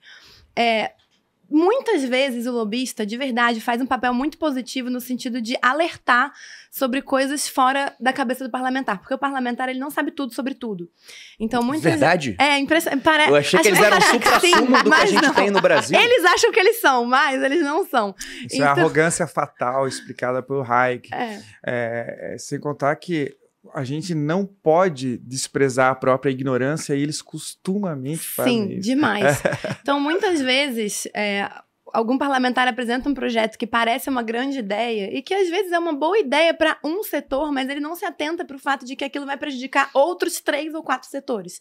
Então, o lobista chega com esse papel de: olha, esse projeto que o senhor apresentou para beneficiar essa categoria vai gerar um impacto lá na ponta para outras três ou quatro categorias. Além de que o lobista provavelmente ele representa uma grande indústria, uma grande coisa, quando e tem o, as o produtor pequenininho que provavelmente vai ser mais afetado ainda. Sim, com certeza. É, quando eu comecei a trabalhar com isso, é, o lobby ainda era um serviço de luxo, assim, né? Era muito caro você contratar uma empresa de lobby, os lobistas eram poucos, mas isso foi pulverizando bastante no decorrer dos anos. Quando eu comecei a trabalhar, quem tinha um serviço de lobby eram grandes indústrias, era a Uhum. Ambev, era... Mas hoje... Sério, 100% dos pequenos sindicatos ali tem um lobista. Hum. Então, sindicato de corretor de imóvel tem um lobista. Sindicato das empregadas domésticas tem um lobista. Sindicato de taxista tem lobista. É, todo os taxistas mundo- foram beneficiados agora nessa PEC Sim. também. Esse aí trabalhou mundo- bem, esse lobista aí. Pois é. Todo mundo tem um lobista é, trabalhando ali. Então, são, são grupos que se organizam, contratam alguém para ficar lá pressionando os parlamentares para andar com agendas. Tem muita coisa boa é, de defender, tem muita coisa para tirar, revogar, pedir para revogar a legislação, revogar obrigações, revogar coisas para categorias, mas tem muita coisa para travar pautas importantes. É, por exemplo, o lobby que é feito para não aprovação da reforma administrativa é um Hum. dos maiores que eu, que eu tenho acompanhado nos últimos tempos. Então, assim, é um grupo que é organizado, que tem lobistas atuando para não aprovar a reforma administrativa. São, é o lobby dos servidores públicos. Uhum. Então, assim, são pessoas que ficam dentro do Congresso pressionando os parlamentares para não aprovar uma matéria que é estrutural, muito importante para o país. Então, tem, tem lobby da magistratura, né? Então, Associação de Procuradores tem lobista, todo mundo tem um lobista para defender o seu interesse ali. É, A falta de regulamentação, não tem regulamentação. É, eu, no geral, não sou a favor de regulamentar, né? Criar regulamentação, vai criar uma carteirinha, criar uma associação, criar não sei o quê. Só que eu, hoje, entendo que o lobby ele precisava de mais transparência. Sabe, as pessoas elas não sabem que o parlamentar que votou a favor do piso da enfermagem foi porque ele recebeu o lobista do conselho de enfermagem durante 15 dias no gabinete dele e tal. Então, assim, as pessoas não têm noção do quanto o trabalho dos lobistas é influente e pesadíssimo dentro do Congresso. Então, tem esse gap de comunicação entre a sociedade civil e os grupos de interesse dentro do Congresso. É, quando você fala lobista, eu vejo como uma imagem bem negativa, assim, eu não sei, eu acho que as pessoas também. É, para mim, lobby é uma coisa ruim. É, a mídia ela fez esse serviço aqui no Brasil, né? Sempre que existe tráfico de influência, advocacia administrativa, algum crime existente, ele é tratado como lobby. Né? Eu o gosto, lobby ele não é crime. Eu gosto dos lobistas por dois motivos. Eles vêm com vários é, Dados. dados, Sim. enfim, que eu não tenho acesso. E segundo, que mesmo que eu seja contra a matéria, eu já consigo me adiantar aos frágeis argumentos dito por eles. Por exemplo, foi aprovado agora, infelizmente, é, uma lei que obriga a todos os aparelhos produzidos e vendidos no Brasil a ter um dispositivo que capta, recebe ondas de rádio. Então, por, por exemplo, Todos, todos os celulares? Todos. Imagina a Apple recebendo uma carta agora no Brasil. Você vai precisar só no Brasil ter. Foi aprovado. Ok? Eu E a apresentei Apple o tem recurso. isso? Vai, vai ter que fazer. O que acontece? Ah, ou então não vende vai mais no Brasil. encare... O- o ou não Procon- vende. No... O Procon Ou- também não obrigou a Apple a voltar com o carregador aqui no Brasil? Não queriam fazer isso? Mas olha só o argumento. Quem, quem fez com isso que isso seja aprovado foi o lobby dos radialistas. Coincidentemente, o autor do projeto era um radialista, porque eu Co- também coincidentemente. Coincidentemente, ele era um radialista. E o argumento é de que, como, Gilson, você vai ser contra? Tá dando mais liberdade para todo mundo, se quiser, escutar rádio pelo celular. Se tiver um incêndio e não tiver Usar essa, acesso essa palavra internet- vai, dar mais liberdade. Isso. Eu assim, cara, liberdade é não coerção. Liberdade é não Tá me forçar. obrigando. então vão obrigar todo mundo a comprar tênis com amortecedor. Afinal de contas, também é melhor. Mas liberdade de pisar fofinho, gente. E se eu quiser agachar? É ruim o amortecedor? É, Pois então, mas os políticos é, aprovaram. Foda-se. Aprovaram. Eu até Hoje eu, tenho. tô, hoje eu tô falando muito palavrão. Tô indignada. tô indignada. Vou... Tua veia ANCAP tá saltando. Tá, aqui. tá. Eu trouxe aqui vários exemplos. Não sei se eu posso é, dizer. Há, há tão coisas absurdas que a gente divide por assuntos. Então vamos lá. Datas comemorativas, só algumas delas. Não, essas são muito. Não, na verdade, essas acho que são as menos piores. Porque enquanto o cara da esquerda tá preocupado em aprovar o Dia Nacional do Pão de Queijo, tá tranquilo. O negócio é ele querer mexer em coisas que vão impactar cada vez mais a vida das Uhum. pessoas. Só que enquanto ele tá discutindo isso, a gente tá pagando. Se ele não me obrigar nota. a comer pão de queijo no dia, o que seria ótimo, mas se eu não tiver obrigado, Você vai ter a liberdade de comer o pão de Você queijo vai ter naquele dia. naquele dia, Podendo eu escolher entre 24 horas do dia pra isso. É. Deixa bem claro, não tem uma coerção. O ali. dia do Entendi. sanfoneiro foi aprovado em 2019. Não mas, se preocupe, mas esse eu agora acho vai. importante. Esse eu acho importante. É, eu, Mas vão Cara, ele também é contra sanfoneiros, mim? ele não do se sanfoneiro. controla. Eu falei, cara, Eu bota, bota a banda toda, pelo menos, pra ser só uma lei, né? Aí, em 2019, eu fiz um, um cálculo, peguei o número de leis deliberadas no ano inteiro e dividi pelo custo. Sabe quanto custa uma lei para ser deliberada? Não importa se é boa ou ruim, nem se foi aprovada ou não. Quanto? 9 milhões e meio de reais. Oi? Pera, calma, repete. Por lei. Eles mudaram Eles gastam isso? é o, É o custo, custo, de- uma conta de padeiro. A Custo- média do, do custo. O custo de das leis. 2019 dividido por lei delibe- deliberada em 2019. Eles mudaram a métrica e, não sei se eles viram a minha, meu estudo, e enfiaram um monte de outros tipos de requerimentos e coisas meio de expediente. Aí o custo reduziu só para uns 4 milhões, mais ou menos. Ah, então tá, tá valendo. Tá. Tá valendo. Tá valendo. Olha o custo de viver em aprovar- sociedade. 4 milhões pra aprovar a lei o do de queijo ao dos- custo de 4 milhões? Eu achei, Exatamente. Achei justo. Acho que é justo com esse símbolo nacional. E quem não gosta de pão Ó, de queijo? Eu pagaria 4 milhões do meu bolso pra aprovar essa lei, por exemplo. Lógico que não. Meu Deus, é loucura isso, gente. Tem que explicar mas- que é mentira. Mas o, amor. que mas o que você falou é, tem todo sentido, porque melhor uma coisa inútil e inócua do que algo que gera um impacto negativo e um boleto para a população. Sim. Então, o que, que geralmente eu faço? Por exemplo, aqui. Institui a Semana Nacional do Enfrentamento à Fake News. O legal é que quem propôs foi a do PT, né? É, eu, eu vou estar super motivado a discutir longamente essa matéria se o projeto posterior é um projeto ruim que cria um impacto negativo para a população. E que se eu ficar discutindo essa porcaria aqui, o outro próximo projeto não entra na pauta. Você faz um trabalho, então, de ganhar tempo. Isso, isso. É, Você é um goleiro. Total. Não. Outro projeto aqui. Institui o Dia Nacional de Prevenção contra o Uso e o Abuso de Consumo de Bebida Alcoólica. Vamos comemorar com o Jack Daniels aí. É o uso e o abuso. É. Juntos. entendi. Institui o Dia do Paleontólogo. Os dinossauros legal. agradecem. Importante. Dia Nacional do Orgulho Heterossexual. É porque existe já o do homossexual. Então vai ser uma guerra entre os orgulhos sexuais aí. Pelo amor de Deus, gente. Aí nós temos uma, um uma lista de Eu tô, rindo, gratuidades. mas, eu tô rindo, mas é de nervoso. Gratuidades. Concede gratuidade de transporte coletivo para os conscritos das Forças Armadas, passe livre para atleta, passe livre para desempregados, gratuidade no fornecimento de passaporte para quem se declarar pobre. Eu não sei quem é que vai pagar a passagem. Juro. É, é, É aliás, sério, através esse, esse eu nunca projeto- tinha visto, não. E aí tem o mais legal ainda, que dá gratuidade para jovens no transporte aéreo doméstico. Nossa! Então é, é, é uma evolução, é um Porque a passagem é um- não tá cara é já, um, né? é um plus. Não, muito bacana isso, né? Cara, Só que quem vai pagar essa Amor, conta no final se cada isso. vez mais gente vai estar sendo transportado de maneira gratuita? De maneira gratuita, É né? A isso. metade do dobro da minha É, entrada. Isso aí vale um pouco pro raciocínio da minha entrada no cinema, por Isso. exemplo. Explica. Pra quem trabalha com eventos, você não consegue prever quantas pessoas que vão no evento vão pagar a meia, por exemplo. E o evento vai ter um custo. Então, ter um cinema, no final das contas, já, já citando essa lei da meia entrada, tem um custo. E esse custo não vai mudar. O que muda é a sua receita. Uhum. Aí, de repente, você tem toda a previsibilidade dentro do possível de receita, mais ou menos a média das pessoas que vão no cinema, você cobra um valor. Aí, de repente, alguém vai lá e aprova uma lei com uma ótima boa intenção de falar: não, eu quero dar cultura para quem está estudando. O estudante tem menos dinheiro geralmente, então vamos começar a ter meia para estudante. Só que nisso de meia para estudante, um monte de gente faz carteirinha para poder pagar a meia.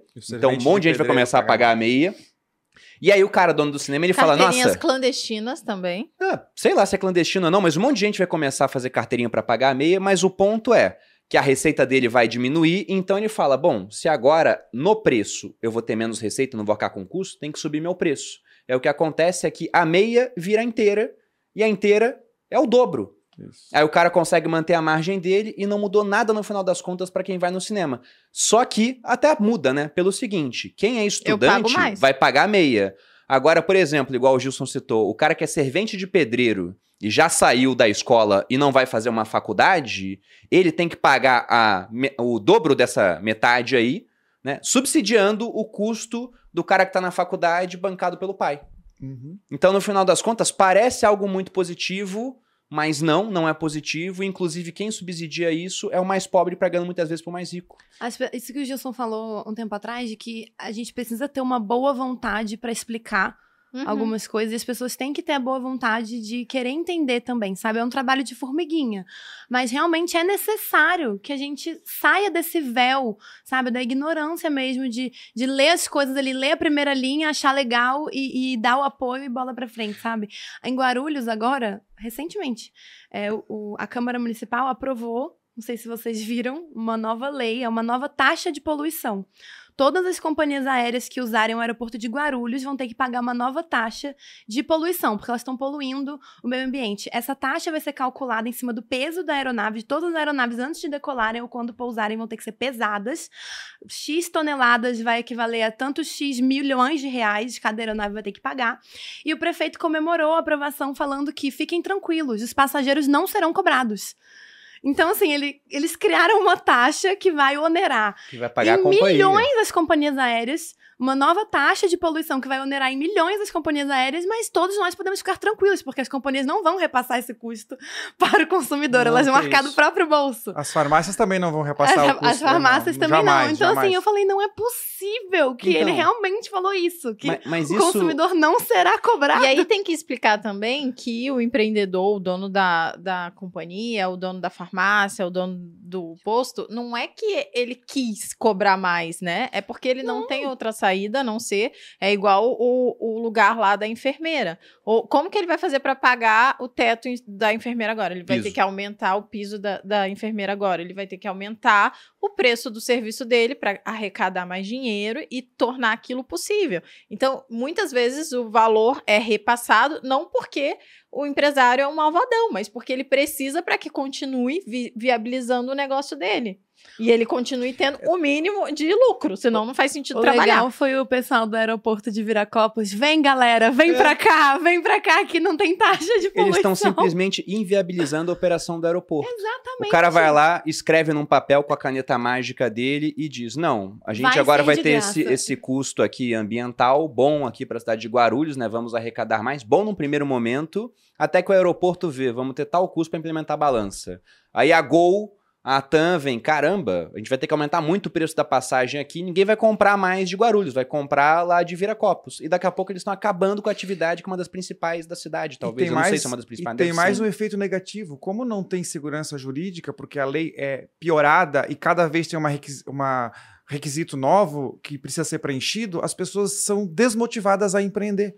No caso do cinema, por exemplo, tem um projeto para proibir, não, para obrigar aos cinemas aceitarem as pessoas que vêm com qualquer outro tipo de alimento de fora, porque a rigor o cinema ele tenta meio que restringir, compra a pipoca e o refrigerante, enfim, do próprio cinema.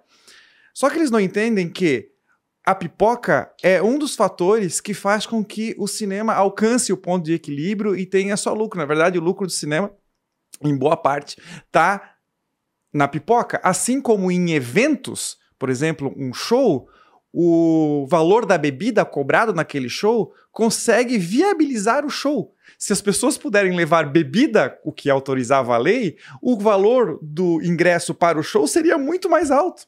Então, é, as pessoas têm o mau hábito de não pensar nos efeitos negativos e impensáveis das medidas que eles estão propondo, por mais que elas sejam de boas intenções. Ó, enquanto você falava, Gilson, a gente não tem aqui na nossa bolsa uma rede de cinemas listada, mas eu fui lá fora para ver a AMC e ver qual é a margem que eles têm de lucro. E a margem hoje está em menos 32%. Caramba. Porque eles ficaram fechados durante Uhum. bastante tempo com a pandemia. Aonde e hoje isso, também, a AMC é uma rede né? internacional de cinemas, Ah, né? tá. Então eles ficaram fechados com a pandemia e agora que tá voltando, só que eles enfrentam competição dos streamings, tem filme estreando no Disney Plus direto, sai muito mais barato ver por lá. Então esse tipo de lei acaba tornando quase impossível a operação do cinema no longo prazo. E eu não entendo, sinceramente, assim, esse- essa necessidade do governo de intervir em negócios privados. Assim, o, o cara, ele é dono do cinema, ele decide. Ele decide o que ele vai fazer. Por que, Deus, que o Estado quer fazer um carinho na cabeça de todo mundo? Sério, eu não, Não, entendo eu vou até isso. fazer uma pergunta pra vocês do porquê vocês acham que isso acontece. Vocês ficam lá no Congresso, né, e têm contato com os parlamentares. Se é, é falta de conhecimento ou se, como é aquele caso que você citou, o cara tem conhecimento, mas ele é empurrado pela massa, pela pressão, ou se é má fé às vezes. Só que antes de chegar nisso, a gente estava falando de cinema, eu lembrei de um ponto interessante. É, eu não sei se chegou a virar lei, mas vi o pessoal comemorando, então acho que sim. E é uma daquelas pautas que se você fala contra, você não é contra a lei em si, você é contra as pessoas que iriam ter o benefício da lei. Mas eu lembro que há um tempo atrás eu vi no Instagram o pessoal comemorando que cinemas eram obrigados a ter uma sessão, acho que por semana ou por mês, para o pessoal que está no espectro autista. E aí é diferente a sessão, porque o pessoal é mais sensível a som, tudo. E eu tenho um irmão que está no espectro autista, né? Então deveria ser uma pessoa que deveria comemorar, né? Pensando, nossa, vai ter uma sessão dedicada para esse pessoal. Mas, novamente, dentro de um setor privado, você tem um monte de ingerências estatais que fazem com que, olha, ao invés de ter uma sala lotada com um filme tal, vai ter que ter uma sala destinada durante tal periodicidade a somente este público, sendo que talvez as pessoas não queiram ir. Aí vai ficar uma sala vazia quando poderia estar cheia. É igual, por exemplo, quando você manda ter uma sala destinada ao cinema nacional. e aí, essa sala fica mais ou menos, enquanto as salas que não são destinadas estão lotadas que todo mundo quer ver Top Gun. Ou ver o novo filme dos Batman. Vingadores, ou ver o Batman. Tem lei dizendo que tem que ter cota para filmes nacionais. Então, Exatamente. é É isso. É, eu, Eu vou eu res- sou- Eu vou responder a tua pergunta porque existe um estudo, isso é feito pelo James Buchanan, que é a política sem romance, public choice. Ah, e são vários fatores. O primeiro dele é que o incentivo é todo errado. não tem como dar certo alguém que não sofre as consequências negativas das decisões erradas que toma. E, ao contrário, tem todos os incentivos para tomar as decisões erradas quando elas dão voto. E por isso eles fazem, são obrigados a fazer publicidade de si mesmo, inclusive quando tomam as decisões erradas que não são é, sofridas por ele. E aí eles têm é, todo o foco para agradar um setor ou um nicho ou uma localidade. Porque é esse nicho, essa localidade que vai continuar colocando ele no poder. Além disso, tem uma coisa que se chama low growling. Low growling é o vulgo, vota no meu que eu voto no teu. Então, por exemplo, lá tem a bancada da bala e a bancada do funcionalismo público. Por mais idiota e ruim, até errado que seja um tema de um, o cara da outra bancada vai votar a favor daquele projeto, porque no momento posterior ele também vai precisar do voto daquele cara. E aí, na verdade, é um conluio para o rentismo ou para a manutenção de ambos no poder. Então, todos os incentivos estão errados, ainda que eles saibam que talvez seja a coisa errada a se fazer, como bem disse a minha amiga Andressa. É muito ruim. Além disso, é, o Brasil, apesar das pessoas não entenderem, quem manda é o STF, é o Legislativo, é a mulher do Bolsonaro e depois o Bolsonaro. O Congresso ele tem uma fatia muito enorme de decisão. Ele quem manda, nós temos um parlamentarismo. Então o que acontece? Só um deputado federal pode enviar 30 milhões de reais de emendas individuais e de bancada se eu quiser para o meu bairro, para minha cidade. Isso se chama de pork barrel. Os parlamentares eles disputam é, de, um, de um, uma mesma quantidade de dinheiro e pegam essa quantidade maior possível para levar para si próprio e para sua categoria. Pork barrel é uma metáfora utilizada na época em que eles davam comida aos escravos, eles disputavam essa comida.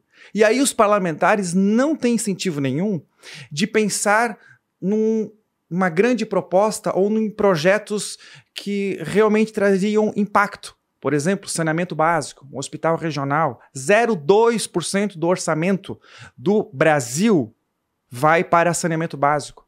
O que foi gasto, que vai ser gasto em fundo eleitoral esse ano, 5 bilhões de reais, Bruno, é o dobro do que vai ser gasto saneamento básico, aliás, do que foi gasto saneamento básico em quatro anos.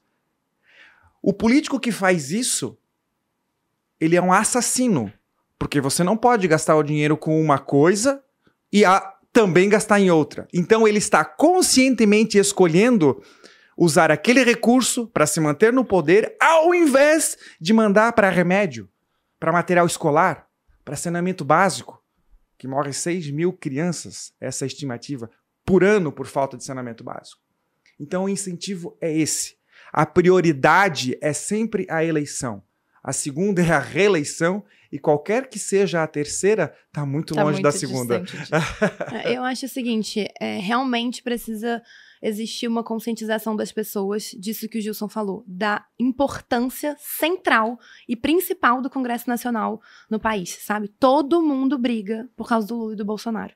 E saiu uma pesquisa agora que 86% das pessoas não se lembram quem votou para deputado federal e senador. Então a gente tem o poder mais importante do país, que é o legislativo, completamente esquecido, deixado de lado a revelia das pessoas. Então, ninguém lembra em quem votou para deputado federal e senador, todo mundo está brigando por causa do executivo, que, como o Gilson falou, tá, sinceramente, ali embaixo é, na tomada de decisão, na importância para a instituição. Então, é, até o ranking, né, a instituição que eu trabalho, o ranking dos políticos, trabalha muito nesse sentido de conscientizar as pessoas da importância do legislativo, de ranquear os parlamentares para que as pessoas possam ver realmente como cada, cada parlamentar está votando, como existem parlamentares que votam mal, votam propositalmente para atrasar o país. É assim, e não só votam, mas também gastam muito. Gastam muito, é, votam para aumentar seus próprios privilégios, votam mal, enfim, é, é terrível. Fazer um teste aqui, Bruno, em quem você votou para senador em 2014?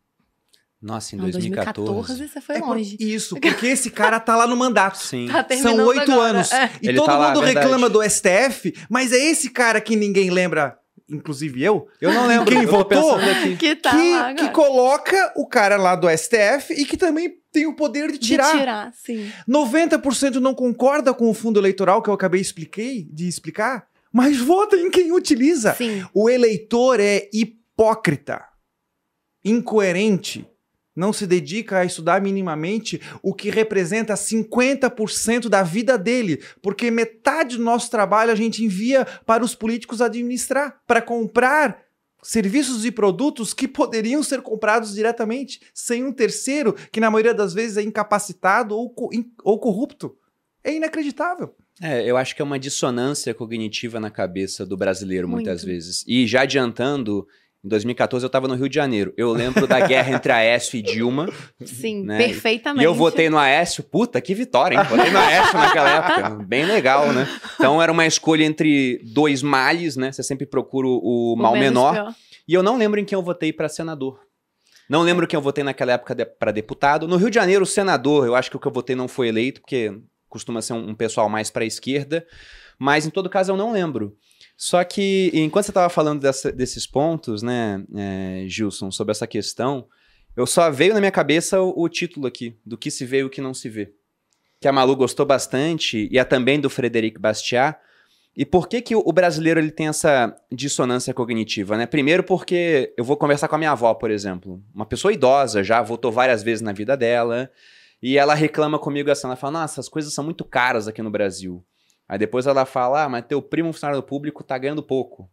Né? Ou querem mexer no benefício do funcionário público. Poxa, era algo combinado. E achou um absurdo quando eu saí do exército, no começo, né? Então as pessoas querem muitas coisas de um lado, mas elas não aceitam o impacto disso do outro. É falta de educação mesmo. É, é falta de educação nessa parte Uhum. específica. E no que se vê e o que não se vê, o Bastiat defende essa ideia de que toda política pública ela tem aquilo que você vê, que é um benefício imediato, mas tem um custo escondido, que você não vê. Ele dá um exemplo muito bacana, e que várias vezes a gente vê o pessoal defendendo, principalmente o pessoal da esquerda, quando pede uma intervenção estatal. Fala, ah, precisa de um incentivo para tal setor, setor automobilístico. Recebe um monte de incentivo na história do Brasil, né? E tá até hoje recebendo incentivo com décadas de existência. Então ele fala assim, ó, precisamos de um incentivo naquela área, só que eles não veem que o dinheiro é limitado. Se você gasta numa área, deixa de gastar em outra. E o exemplo que ele dá é da janela quebrada. Ele pega lá uma situação hipotética onde um garoto quebra a janela de um sapateiro. Aí a janela quebrada, tem gente que defende, não, agora que ele quebrou a janela, o sapateiro vai ter que gastar recursos para contratar um vidraceiro e consertar uma janela nova. Ou seja, ele está estimulando a economia. O que eles não veem é que o dinheiro que ele gastou na janela, ele poderia gastar em outras coisas. Em mais equipamento, mais matéria-prima, para fazer mais sapatos e produzir mais. Então, ele foi tolhido de poder produzir mais e obrigado a gastar em uma janela que foi quebrada. E no final das contas, o dinheiro vai ser gasto de toda forma. Mas pegando a situação da janela versus a situação sem janela quebrada, o que a sociedade perdeu foi uma janela que estava perfeitamente boa. Então é quando o pessoal resolve, não, vamos pegar mais recurso para gastar nessa área específica, um fundão eleitoral, porque esse é o custo da democracia, porque sem isso não dá pra gente eleger bons políticos. Sendo que o fundão, ele funciona novamente como aquela questão que a gente viu de que o grande é beneficiado por uma nova lei enquanto o pequeno se ferra. Porque quem recebe o dinheiro do fundão são os grandes caciques. Exatamente, que essa é uma outra falácia, né, que foi criada em cima do fundão. Não, a Exatamente. gente precisa de muito recurso público para a campanha, porque só assim a gente vai viabilizar a campanha daquele pequeno candidato. Então, aquele É pequeno mentira. candidato, ele não vai ver a cor desse dinheiro, Não nunca e jamais. Os caciques partidários vão receber esse dinheiro, vão dar para quem eles bem entenderem, bem ali no topo, e o pequeno vai continuar sem recurso. Então, o que a gente fez foi encarecer em milhões de reais as campanhas, milhões e milhões e milhões daqueles mesmos nomes que E, continuam lá em é, cima. Só fazendo um adendo do que a Malu falou, é, que o problema é a falta de educação mesmo, é pior. Porque a razão é uma educação equivocada. As Uhum. pessoas, e quando nós temos É uma verdade. educação equivocada, é muito mais difícil aprender, porque você precisa abrir mão do que você sabe e Desaprender está errado. Isso. Então as pessoas dizem que a FGTS é um direito. O filósofo Hume diz que se você não pode recusar, não tem como ser um direito. Segundo, como pode ser um direito se você é obrigado a depositar também na Caixa Econômica? Terceiro, você não pode sacar. Aliás, quem consegue comprar casa própria com a FGTS agora? E se eu não quiser comprar ca- casa própria, se eu quiser uma barraca de cachorro-quente, é proibido. Quatro, rende menos que a inflação. Cinco, o Muito governo menos. pode pegar esse dinheiro e emprestar para empresas amigas, como já fez para JBS e Odebrecht. Sexto, faz todo mundo convencido que isso é um direito e essas prejudicadas lutam por ele. É inacreditável. É uma educação equivocada. Não é um direito, o FGTS é um dever. Essa que é a verdade, que prejudica os mais pobres. Uhum. É uma poupança utilizada em benefício dos políticos. Infelizmente. Só- É, o, o brasileiro ele sofre de síndrome de Estocolmo, né? Muito. Que é aquela história daquele assalto a banco que teve lá na Suécia, Estocolmo é a capital, e que no final o pessoal que ficou como refém defendeu os sequestradores. É isso que a gente faz aqui no Brasil. O brasileiro sofre de síndrome de Estocolmo. Voltando para essa questão das leis idiotas. Eu tô uma lista aqui para falar. Então. Não, é, eu, que- eu quero ver a lista. E quero, inclusive, saber qual o projeto mais absurdo que vocês já viram lá. Porque tem um que é antigo, mas eu acho que ele é muito representativo, até para voltar um pouco na história do lobby. Eu não sei se ele foi fruto de lobby ou não. Mas você tem uma lei de 1984, a lei da informática. E essa é bem interessante porque ela proibia a importação de computadores para proteger a indústria nacional, a Cobra, computadores brasileiros. Uma indústria que nunca chegou a, a surgir naquela época. Agora vai. E aí você pensa, Esse ano eu é, acho que. não, todo mundo quer incentivar a indústria nacional. Ninguém quer comprar um notebook positivo. né? Ah, todo mundo quer comprar Dell. Apple. Mas naquela época o pessoal Eu tinha. barrou a entrada de computadores no Brasil para proteger a indústria nacional. Aquilo barrou o aumento da produtividade. Então veja, enquanto várias empresas de fora computadorizando a sua produção conseguiram produzir mais, as empresas nacionais elas não podiam pegar essa inovação tecnológica e implantar aqui. Então era uma lei que ela tinha uma boa intenção, visando proteger uma indústria, queria surgir, gerar empregos. Isso não aconteceu e atrapalhou todo o restante das indústrias nacionais. Eu não sei se foi o lobby do pessoal que fabricava computador, mas essa é a questão quando a gente vai olhar lá o Congresso, essa centralização de poder que existe lá, é que tem pessoas que têm condição de pagar alguém para tentar aprovar ou para não aprovar aquilo que elas querem, mas o grosso do povo não tem um representante verdadeiro lá, ou tem muito poucos, como é o caso do Gils que a gente chamou aqui, porque entende que ele faz esse papel. Até lá atrás, quando a gente estava naquela discussão ainda de reforma tributária, e a parte tributária também no Brasil é uma loucura, você falou dos 6 milhões de leis, né? Só de normas tributárias são 320 mil, cerca de 30 mil no âmbito federal, 100 mil estadual, 190 mil municipal. Então toda hora você tem uma legislação tributária surgindo nova. E a gente até reforma tributária. E poxa, aqui no Brasil tem muito imposto. Já saiu um estudo do OCDE, o Brasil não faz parte do OCDE ainda, mas se fizesse seria o, o país que mais tributa empresas dentro da OCDE. E depois um estudo estendido com mais de 100 países, o Brasil era o quarto. Perdia para a Índia, para a República Democrática do Congo, e quando tem República Democrática a gente sabe que não é nada democrático, e perdia, se não me engano, para Malta. E com a reforma tributária, que no final iria aumentar imposto, a gente ia ficar em segundo. Mas antes da gente saber que a reforma ia aumentar imposto, perguntaram para mim, você é a favor dessa reforma tributária que vai vir? Eu falei, olha, muito provavelmente eu sou contra essa reforma tributária. Aí falando, como assim, né? Você não é liberal, você não é libertário, você não é não sei o quê, você é uma vergonha pra profissão. Começaram a falar assim. Perdi minha carteirinha no De sindicato liberal. É. Mas aí eu falei, olha, eu sou contra pelo seguinte, vamos supor que o Ministério da Economia mande a melhor proposta do mundo, conseguindo ao mesmo tempo diminuir imposto e aumentar a arrecadação, né? um negócio difícil de acontecer, tem que produzir muito mais para isso. Tem que passar pela todas as fases de esquartejamento Exatamente. Congresso. Aí ia bater lá no Congresso, aí o pessoal do Congresso ia ver, nossa, mas isso diminui a arrecadação que eu vou poder destinar para tal área, para tal outra área. Poxa, o Estado vai arrecadar menos e eu quero ser governador daqui a dois anos, ou alguém do meu partido vai ser governador. Então, na hora que batesse lá, você tem um monte de gente representada, um monte de indústria que eu consegui uma isenção porque faz um lobby forte, outras iam ser mais oneradas, e no final das contas, quem não é representado é a gente. Então, eu acho que no final ia acabar pendendo né, o peso pro lado mais fraco, como sempre. Então, eu falei: olha, provavelmente é melhor deixar como tá do que piorar. E no final das contas, foi a conclusão que eles chegaram: esquece essa reforma. Mas Que ia você piorar as falou coisas. o número enorme de normas, né? Isso é uma incongruência enorme, porque existe um outro princípio de direito que diz que ninguém pode alegar desconhecimento da norma em sua própria defesa. Ou seja, a presunção é que vocês todos conhecem todas as normas do Brasil. 6 milhões. 6 milhões.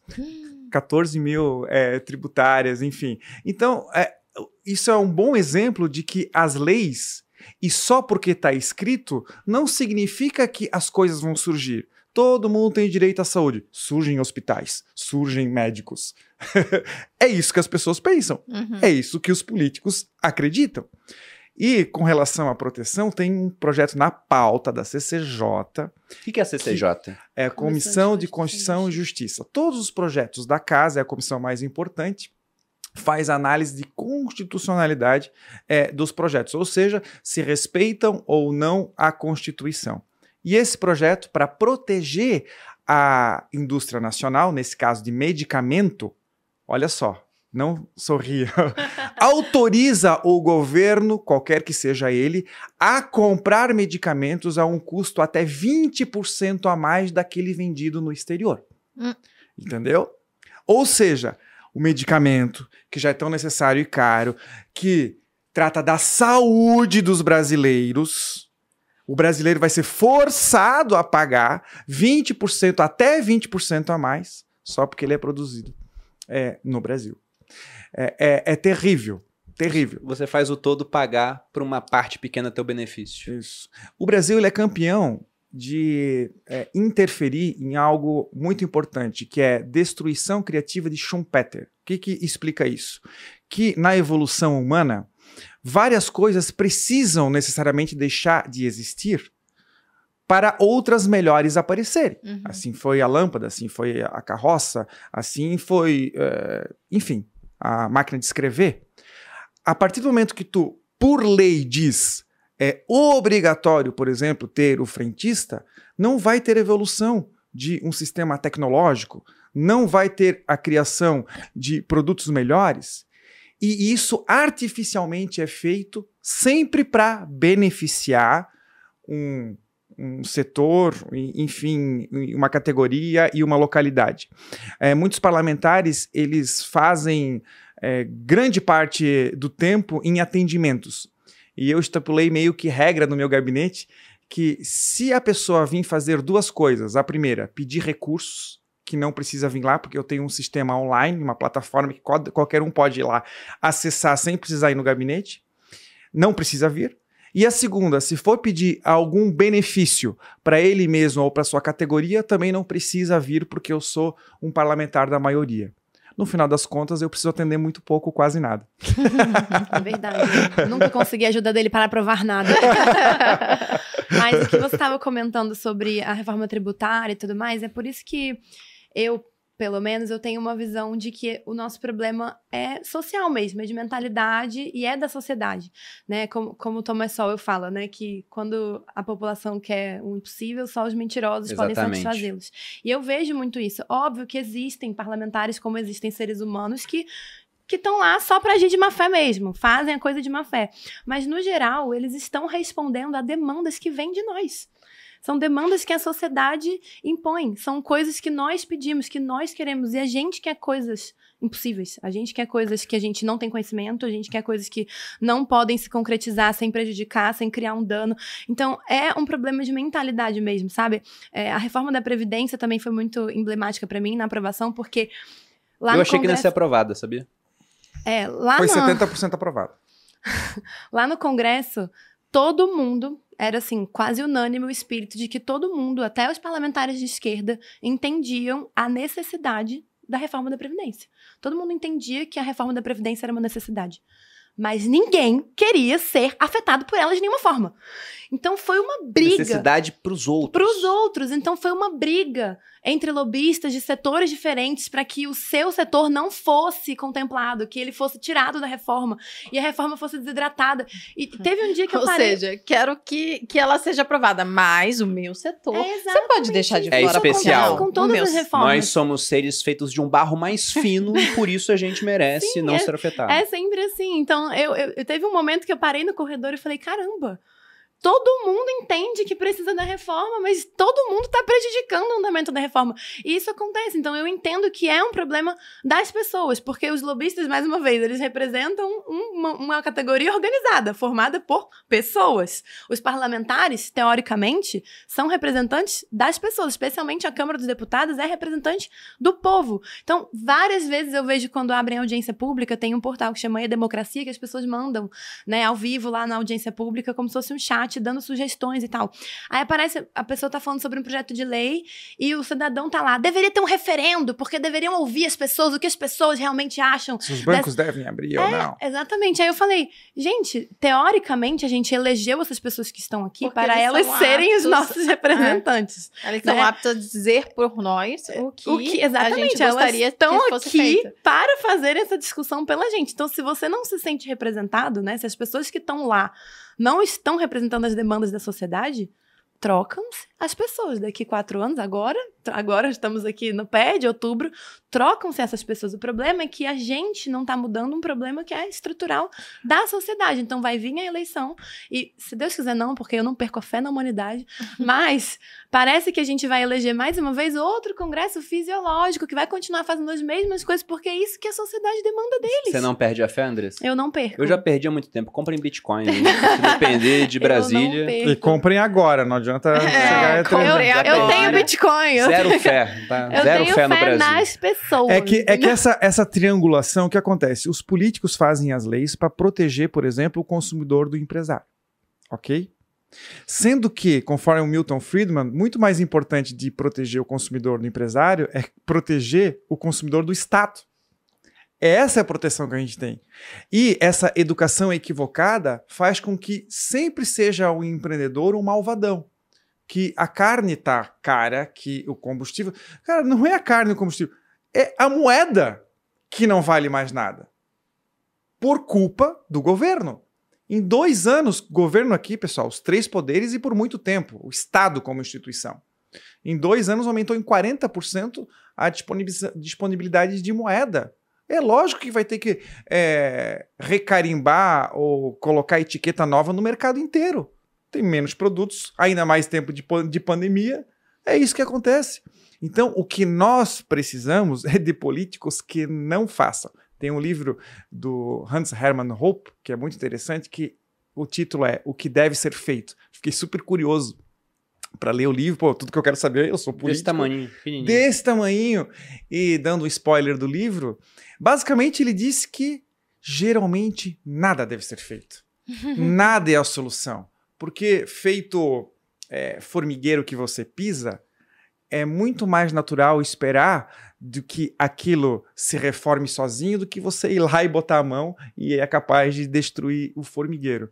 Então, na verdade, as políticas públicas do Estado, que cobra muito caro e burocratiza, fazem com que o empreendedor, para se manter no mercado, cobre um valor muito maior e tenha um menos. E isso, Malu, um efeito perverso afasta as pessoas do mercado de trabalho, do mercado de, cons de consumo e muitas vezes, de propósito, afastam eles para fora das cidades.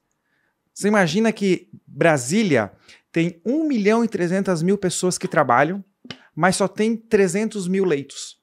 Então, um milhão de pessoas foram afastadas de lá e precisam ficar 50 minutos para ir, 50 minutos para voltar. Tem que fazer toda uma malha viária, posto de saúde, escola lá. Por quê? Porque tem um plano diretor restritivo de construção. Só pode seis andares, tem que ter uma propriedade socializada, os prédios são construídos por pilotos, todo mundo passa por baixo. Ou seja, empurrou de propósito as pessoas para fora. E isso, na cabeça deles, deve compensar quem morre no trajeto, o combustível, o tempo perdido. Entendeu? Política pública centralizada é, de mentes brilhantes que todo mundo, infelizmente, tem que obedecer. No fim das contas, nós temos que obedecer leis e regras de pessoas que deveriam estar na cadeia, infelizmente. É. Tem aquele superchat aí, amor? Sim. Enquanto você tá buscando ele aí, eu vou aproveitar para responder uma aqui que não é do superchat. Na verdade, não é nem uma pergunta, é um comentário, mas eu acho interessante dar prosseguimento nele. É do perfil Sábio Salomão. Cara, vamos parar com esse papo liberalzão. O mercado empresário não são santos também. Eu concordo, e justamente por isso que tem que ter mais competição. E quando o Estado vai lá e cria uma norma, ele está limitando a competição. Vamos supor que, após aqui o podcast, nos bastidores, eu chego pro Gilson e pra Andressa e falo, vamos criar um- uma norma para proteger os consumidores de conteúdo de educação financeira no Brasil, porque eu acho a minha concorrência uma bosta. E eu sou just aquele cara ungido Né? O conhecimento está disperso pela sociedade, mas está muito mais concentrado aqui. E você tem uns Então, amigos importantes. Exatamente, tem amigos importantes hoje. Gilson, vamos aprovar uma lei para garantir que só quem pode passar educação financeira é o pessoal que vai passar numa prova dos sindicatos educadores financeiros do Brasil, do qual eu sou o presidente. A gente cria uma prova mega difícil, cobra um custo de inscrição, já é um negócio que vai ter receita, e eu limito a competição, alegando que eu estou protegendo vocês disso. Então, a melhor maneira nesse mercado onde a gente sabe que o empresário não é santo é ter o máximo de empresários fornecendo produtos com muita competição que faz as margens caírem e os preços ficarem mais adequados para o consumidor pegar o que ele quiser. Entendeu? Então é justamente pelo empresário não ser santo a gente tem que ter menos normas. Essa hipernomia que existe no Brasil ela é prejudicial, no final das contas, para a gente, para quem E consome. duas coisas a mais, né, É. Bruno? É, ninguém disse aqui que o mercado é perfeito. É óbvio que vão ter problemas. O que nós estamos dizendo é que o mercado, ainda com problemas, tem menos, infinitamente menos, do que o serviço ou quando interferido pelo Estado. E segundo, ainda que seja ruim e tenha problemas, o mercado, ele é sempre voluntário.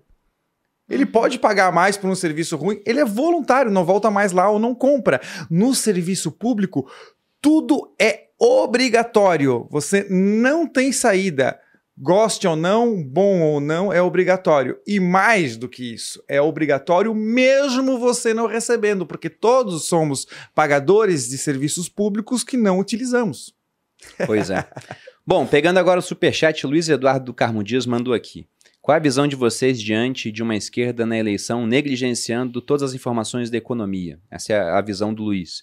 Acham que a esquerda joga fora análise de custo de oportunidade nacional? Qual é a, a- experiência de vocês com o pessoal da esquerda no Congresso? Olha, eu. Em primeiro lugar, eu gostaria. Qual é o nome dele?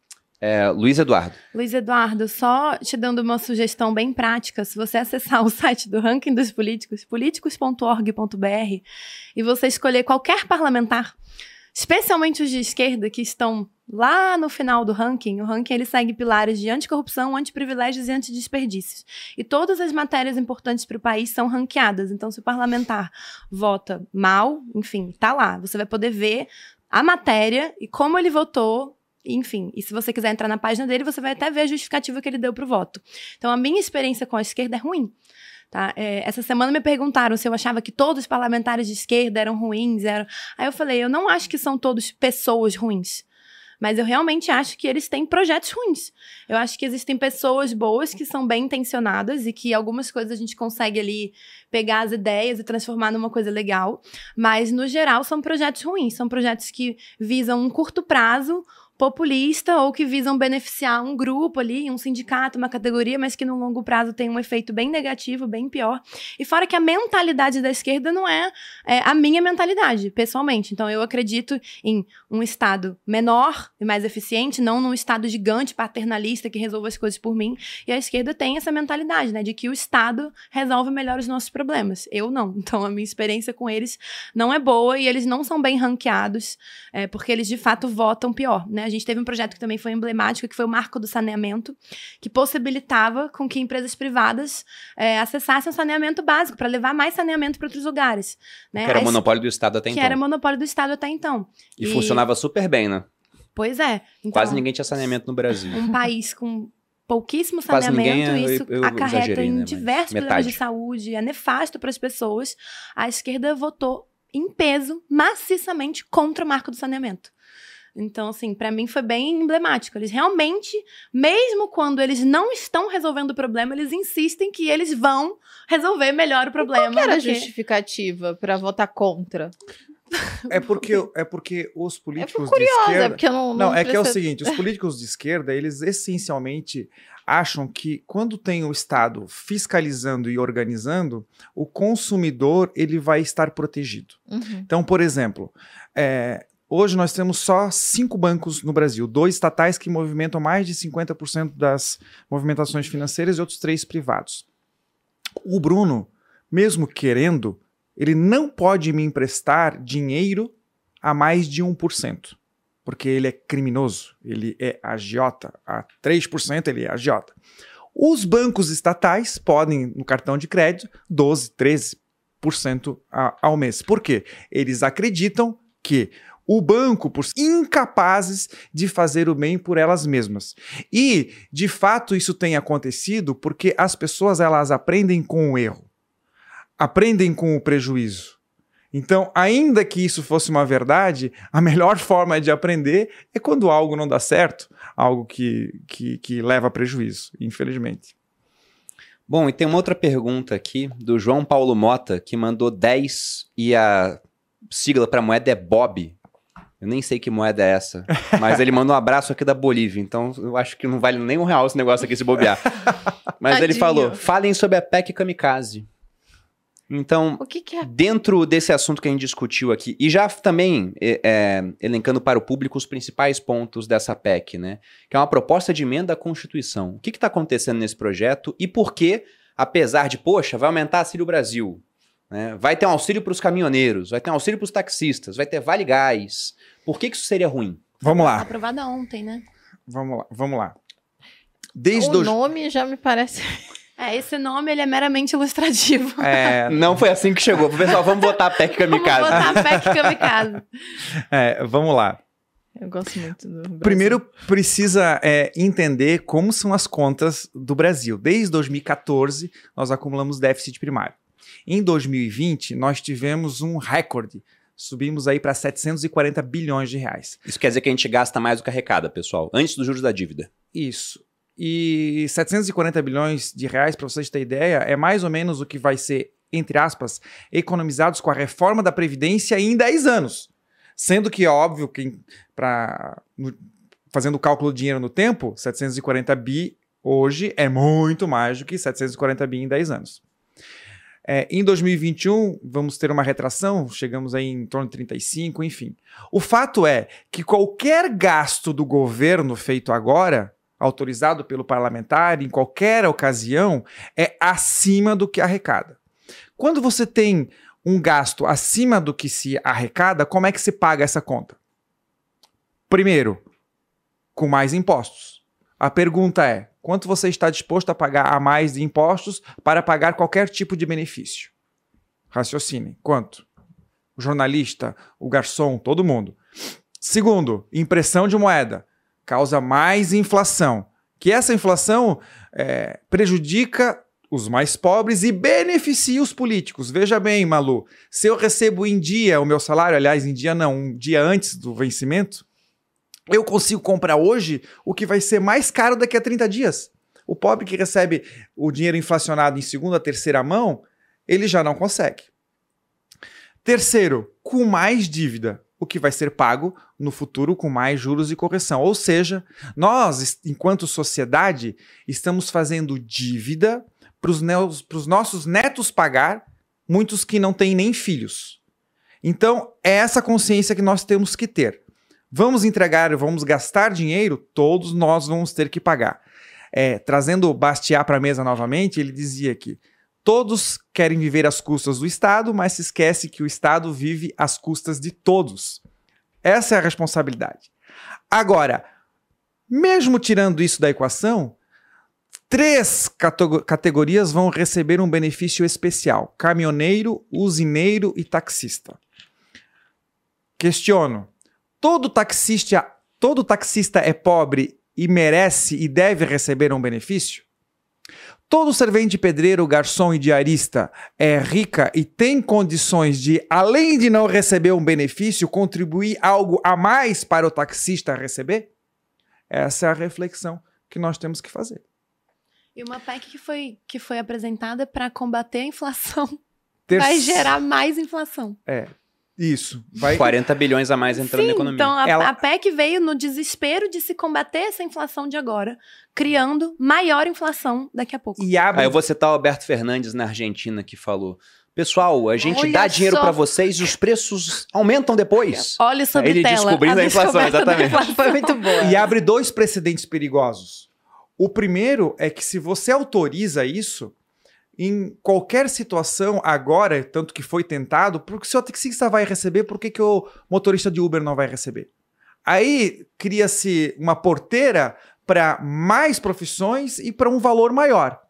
E um segundo precedente é, importante é que se isso é autorizado e foi em ano eleitoral, Exatamente. se o Lula, o Ciro Gomes ganhar, e tomara que não ganhe é, esse ano, lá em 26 ele pode dar um bet maior, dar um all-in, triplicar o valor, dizer que são 10 categorias. É um precedente enorme, perigoso. Então, é, obviamente e infelizmente nós votamos contra e perdemos. Não sei se não me lembro agora se foram 14 e, ou 17 votos apenas. É, com relação a essa formatação do, da Câmara, é, eu já estou mais para a linha do Bruno de não ser tão otimista, porque é, a pergunta anterior, se eu não me engano, do Pedro, ele dá a indicação de que, ah, se a esquerda voltar, a preocupação com a esquerda, na verdade, a esquerda nunca saiu do poder.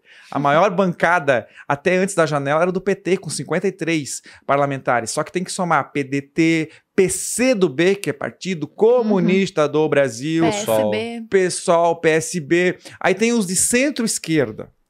Aí tem os do centro, centro, aí tem os da direita socialista, enfim. Um... Direita socialista. É, a, é, o cara que ele é, ele é conservador nos mas... costumes, mas ele quer um Estado grandão também. É, olha só, a votação que conservador para ser de direita, é, mas estado grandão, né? A votação que eu considero emblemática foi a recriação do Ministério do Trabalho. Ele foi extinto e foi recriado.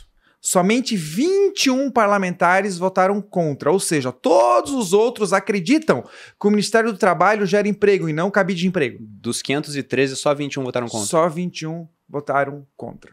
Eu e mais 20.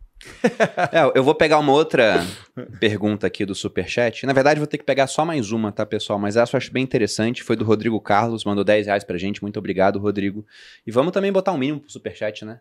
10 reais em tempos de inflação alta, com o governo querendo encomendar mais inflação. Não serve pra nada. Não. É isso que eu valho para vocês? É, exatamente.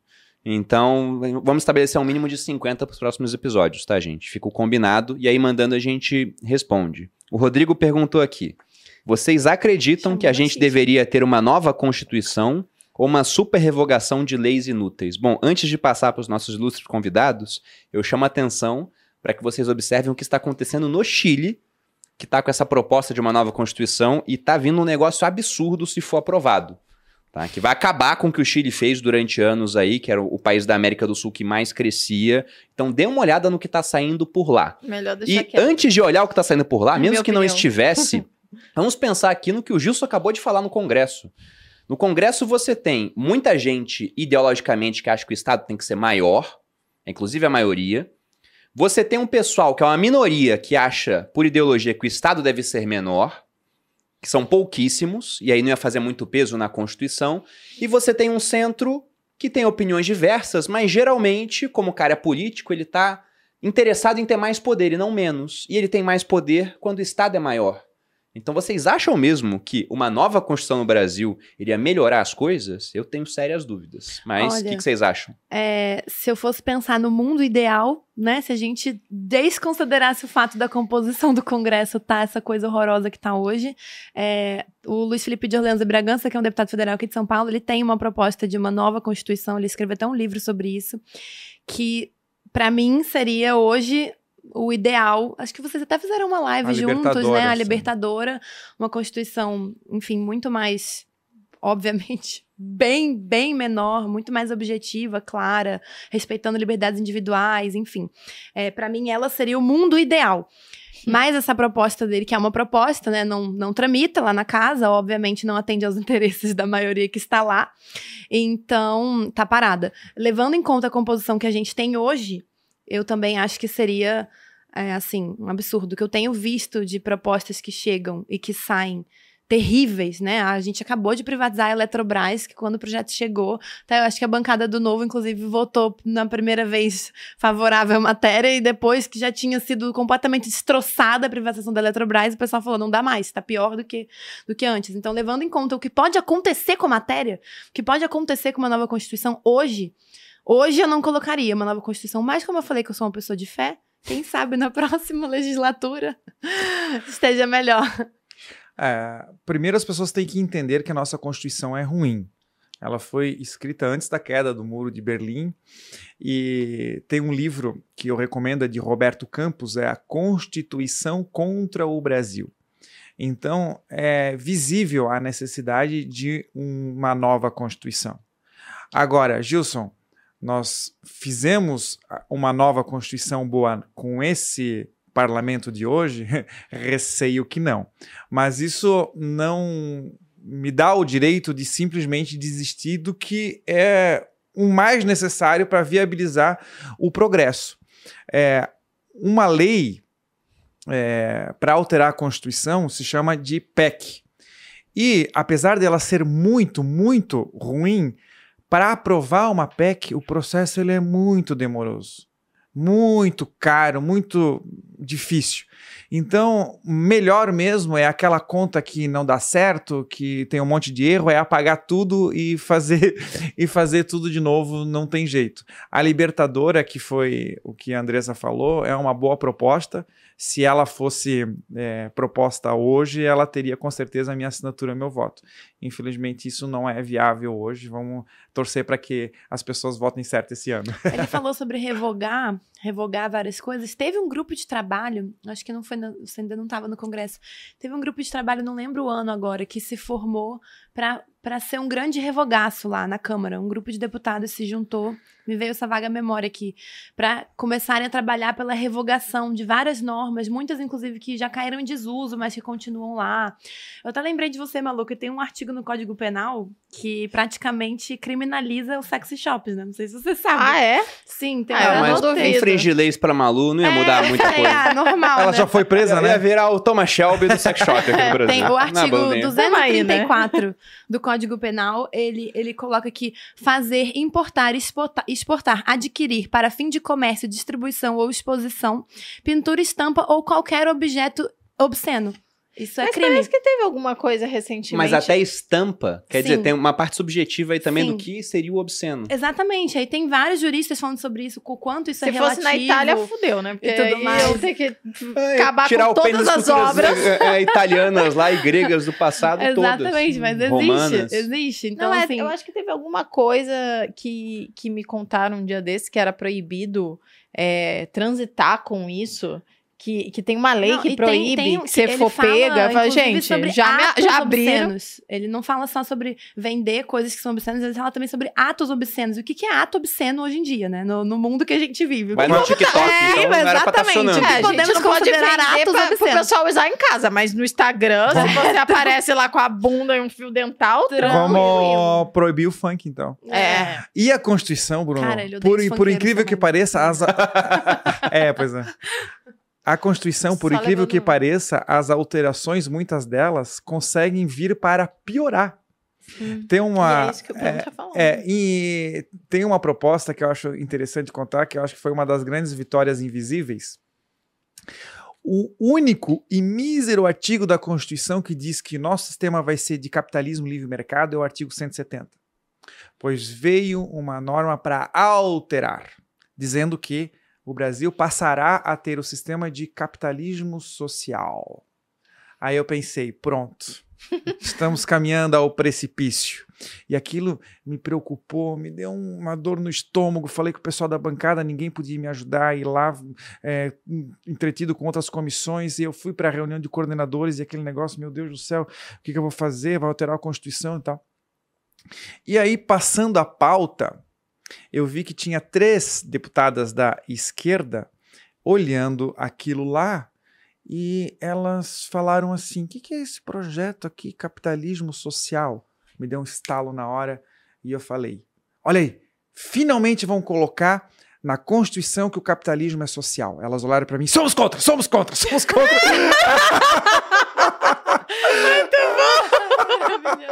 Até agora, ela- acho que elas não vão ver esse Agora teu você- programa. Acho não, acho que não. será, que é, será que é teu público, gente? Será que é o Não público ver. sócios malucos? Se você falasse o nome, eu ia enviar pra ela. né? Melhor deixar quieto, melhor deixar quieto. Vamos mudar de assunto. Sim. Mas a gente tá atrás, a gente já convidou aqui, dentro daquele quadro que a gente tenta chamar os presidenciáveis, o Ciro Gomes pra vir. Já chamamos o Boulos lá atrás, mas eles não toparam vir ainda. Ah, não acredito. O Bo- Mas já teve uma deputada de esquerda que ela falou, não, quando quiser eu venho, que foi a Olha Tabata Amaral.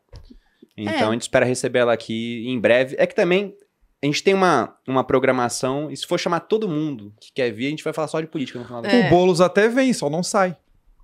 Não, é. ele sai. Não Uma pode pena. falar isso. Vai vir com A gente- muita gente. Se eu concordar, ele nunca vem aqui, Gilson. Você me botou Acho umas menções sai aqui. Acho que viria com muita gente A e gente- de repente umas barracas. Tá. A gente. gente- Meu Deus do céu. Estamos ao vivo, só pra Estamos lembrar. ao vivo. Olha, no final vai mas- aparecer aquilo. é, o que os convidados falam não é responsabilidade de quem. Só pra deixar o disclaimer, o que os convidados falam não é o que a gente pensa, negócio. Mas isso do sex shop eu acho que não acontece, porque se acontecer, Boladinho, o povo vai pra rua. O povo vai Aí o pra- governo aí, cai. Aí, Aí o governo cai. cai. Aí, Aí o governo cai. na certa. Mas olha, antes de. A gente vai ter que chegar ao final, pessoal. Eu sei que Ah, tem muitos acredito. assuntos Meu, pra tem uma falar. lista enorme aqui. Nossa, Eu queria que lembrei vocês falassem. Simplesmente o projeto mais idiota que vocês já viram por lá. E talvez até tenha virado lei. Vocês têm algum que é muito, muito, muito emblemático, além de todos que foram falados já? Eu, assim, eu tenho um que eu vivi que é muito bom. Eu, não virou lei, e não virou lei, inclusive, graças ao Gilson, eu acho, mas eu tava do lado dele. é, uns anos atrás, sentada na Comissão de Defesa do Consumidor, quando apresentaram um projeto para que todo mundo que fez cirurgia bariátrica pagasse é, 30% a menos nas contas de rodízios e self-services. E o mais incrível é que quando apresentaram esse projeto, na hora eu olhei pra cara do Gilson sentadinho assim, e ele arregalou um olho tão grande e vários parlamentares que estavam na comissão acharam bacana. Acharam uma boa ideia. É a minha Então, entrada do cinema O 2.0. pessoal se olhou e falou: Cara, pô, pensaram no pessoal da bariátrica e tal. Eu, aí o Gilson falou: Não acredito que esse projeto está realmente sendo colocado em pauta. E sim, eles queriam obrigar todas as churrascarias do Brasil a darem 30% de desconto e todos os restaurantes self-service a quem fez cirurgia bariátrica. E vale dizer que a boa parte das pessoas que fizeram cirurgia bariátrica voltam ao seu tamanho original e também a comer de forma ou do mesmo jeito que comiam antes. Então não faz muito sentido. Isso era no âmbito federal, mas isso é uma Sim. lei estadual, inclusive, né? A minha. No âmbito federal, na Comissão de Defesa do Consumidor Eu acho que eu Câmara. vou ganhar o debate de lei absurdo aqui, tá? É, eu vou escolher. o- É muito difícil escolher qual é o mais absurdo, mas eu vou escolher um aqui, que é o PL 43 2019. Gilson, só, só interrompendo aqui, na verdade foi vetada por ser considerada inconstitucional. Ah, então não tá bom. chegou a virar lei. Um- um- a minha escolha é PL 43 2019. Institui hospitais públicos veterinários e postos de saúde para atendimento de animais e da outras providências. SUS para cachorro e gato. Então você é contra cães também, gatos. Cara, é impressionante. não, não sobrou um grupo organizado. Ou seja, toda a estrutura que nós temos de atendimento para as pessoas, custeados por todos, nós teríamos também, caso aprovada essa lei, é, para pet. Ou seja, quem não tem pet iria pagar mais imposto para financiar o atendimento de saúde para quem tem pet. Olha, Bruno, você ia pagar muito pra mim, Malu. Malu, você ia pagar muito pra É, financiar eu não meus sei, pets. Meu único pet, ele É um é, pássaro. vivo. Silvestre. Ele tá livre lá em casa, ele vai e volta quando quiser e caga nas minhas poltronas. Mas, mas tem um outro projeto que ajudaria nesse projeto, que é o seguinte: é, proíbe a comercialização de animais em pet shops, lojas de rações, lojas agropecuárias e similares. Então, todo mundo que queria ter pet vai Não ter que vai- caçar na floresta. Porque tem outro projeto que resolve. Resolve Meu esse Deus. problema. Você sabe que teve um projeto de lei, é, acho que foi na, na Assembleia de Belo Horizonte também, que proibia que as pessoas batizassem os seus cães e gatos com nome de gente. Eu tenho essa anotada aqui. É, pois é. Então, Ah, assim, é? quem quiser chamar o cachorro de Larissa, não. De é, Malu por não lei, pode. por lei é proibido. Tem uma seguidora que botou de Malu em minha homenagem. Não poderia, Achei- achei seria fofo. proibida. Isso é caso lei ou isso era não, projeto? Era um projeto. Projeto? Caso fosse aprovado, estaremos todos proibidos. Deus do céu. Gente. Bom, gente, já chegando ao final aqui do podcast, vou passar a palavra aos convidados para que eles possam deixar as redes sociais, onde vocês conseguem encontrá-los, para que possam aprender mais sobre o assunto e conhecer o trabalho deles também. Mas antes, só vou lembrar sobre a questão do impostômetro, que mede o quanto o Estado arrecada no ano, né? E até agora, de 1 de janeiro de 2022 até o dia 14 deste mês, julho, já foi arrecadado 1 trilhão 535 bilhões e arredondando aí 200 milhões. Isso é dinheiro suficiente para comprar 49 milhões 538 mil 575 unidades do carro Fiat Mobi 1.4, não é nem 1.0. Ou seja, quase 50 milhões de Fiat Mobis. A gente tem 220 milhões de pessoas no Brasil, mais ou menos, né? É praticamente Um quarto. é, um, um carro para cada cinco brasileiros. É isso? Cuidado, vão Não. aprovar isso daí. É isso, né? Um carro para cada, cada cinco brasileiros, mais ou menos. E se a gente fosse colocar esse mesmo dinheiro para comprar a cesta básica, iria comprar 3 bilhões 529 milhões 478 mil 957 cestas básicas. Eu lembro que quando o Elon Musk ia comprar o Twitter por 43 bilhões, teve um, um político do pessoal que tweetou que esse dinheiro era o equivalente a seis vezes o suficiente para acabar com a fome no mundo. Então o Brasil pode acabar com a fome na Via Láctea. Esse dinheiro que a gente arrecadou até agora, né? É. Mas Entendi. redes sociais, pessoal, por favor. Gente, primeiro, obrigada. Adorei estar aqui com vocês. Me sigam nas minhas redes, eu sou bem ativa no Instagram, arroba bravinhaandressa, é, no canal no YouTube House of Cash, que é o do meu podcast. E sigam também as páginas do Ranking dos Políticos para acompanhar de perto o trabalho dos parlamentares do Congresso. Show. Pessoal, esse número que o Bruno falou é a prova que o Estado subverteu a sua função essencial. Porque ele gasta mais, o dobro para sua própria manutenção do que ele gasta com educação. Três vezes e meio do que ele gasta com saúde. É inacreditável. Me sigam nas redes sociais, Gilson Marques, Instagram, Twitter, Facebook, também tem um site. Tem bastante conteúdo legal. E muito obrigado aí pelo convite. Sensacional estar por aqui. A gente que agradece. Você, Boludinha? E vocês podem me encontrar no arroba Maluperini e também aqui no canal do podcast Os Sócios, toda quinta-feira, às vezes terça, às vezes quarta, às vezes de vez em quando sempre, enfim. É, se inscreva aí no canal e curtam essa, esse podcast, né? Esse, esse vídeo, porque tem uma galera aí no chat meio indignada. Acho que o pessoal tem que assistir de novo, ouvir mais um pouco, também ajudar o nosso podcast a alcançar mais gente aí. Então se inscrevam no canal e curtam o vídeo. Também estamos nas plataformas de streaming de áudio, todas. Se inscrevam lá. Vocês me encontram no YouTube, no canal Você Mais Rico, vídeo todas as segundas e quartas, no Instagram Bruno Underline Perini e aqui no podcast O Sócio semanalmente. Os nossos convidados, muito obrigado pela participação, espero que seja a primeira de muitas.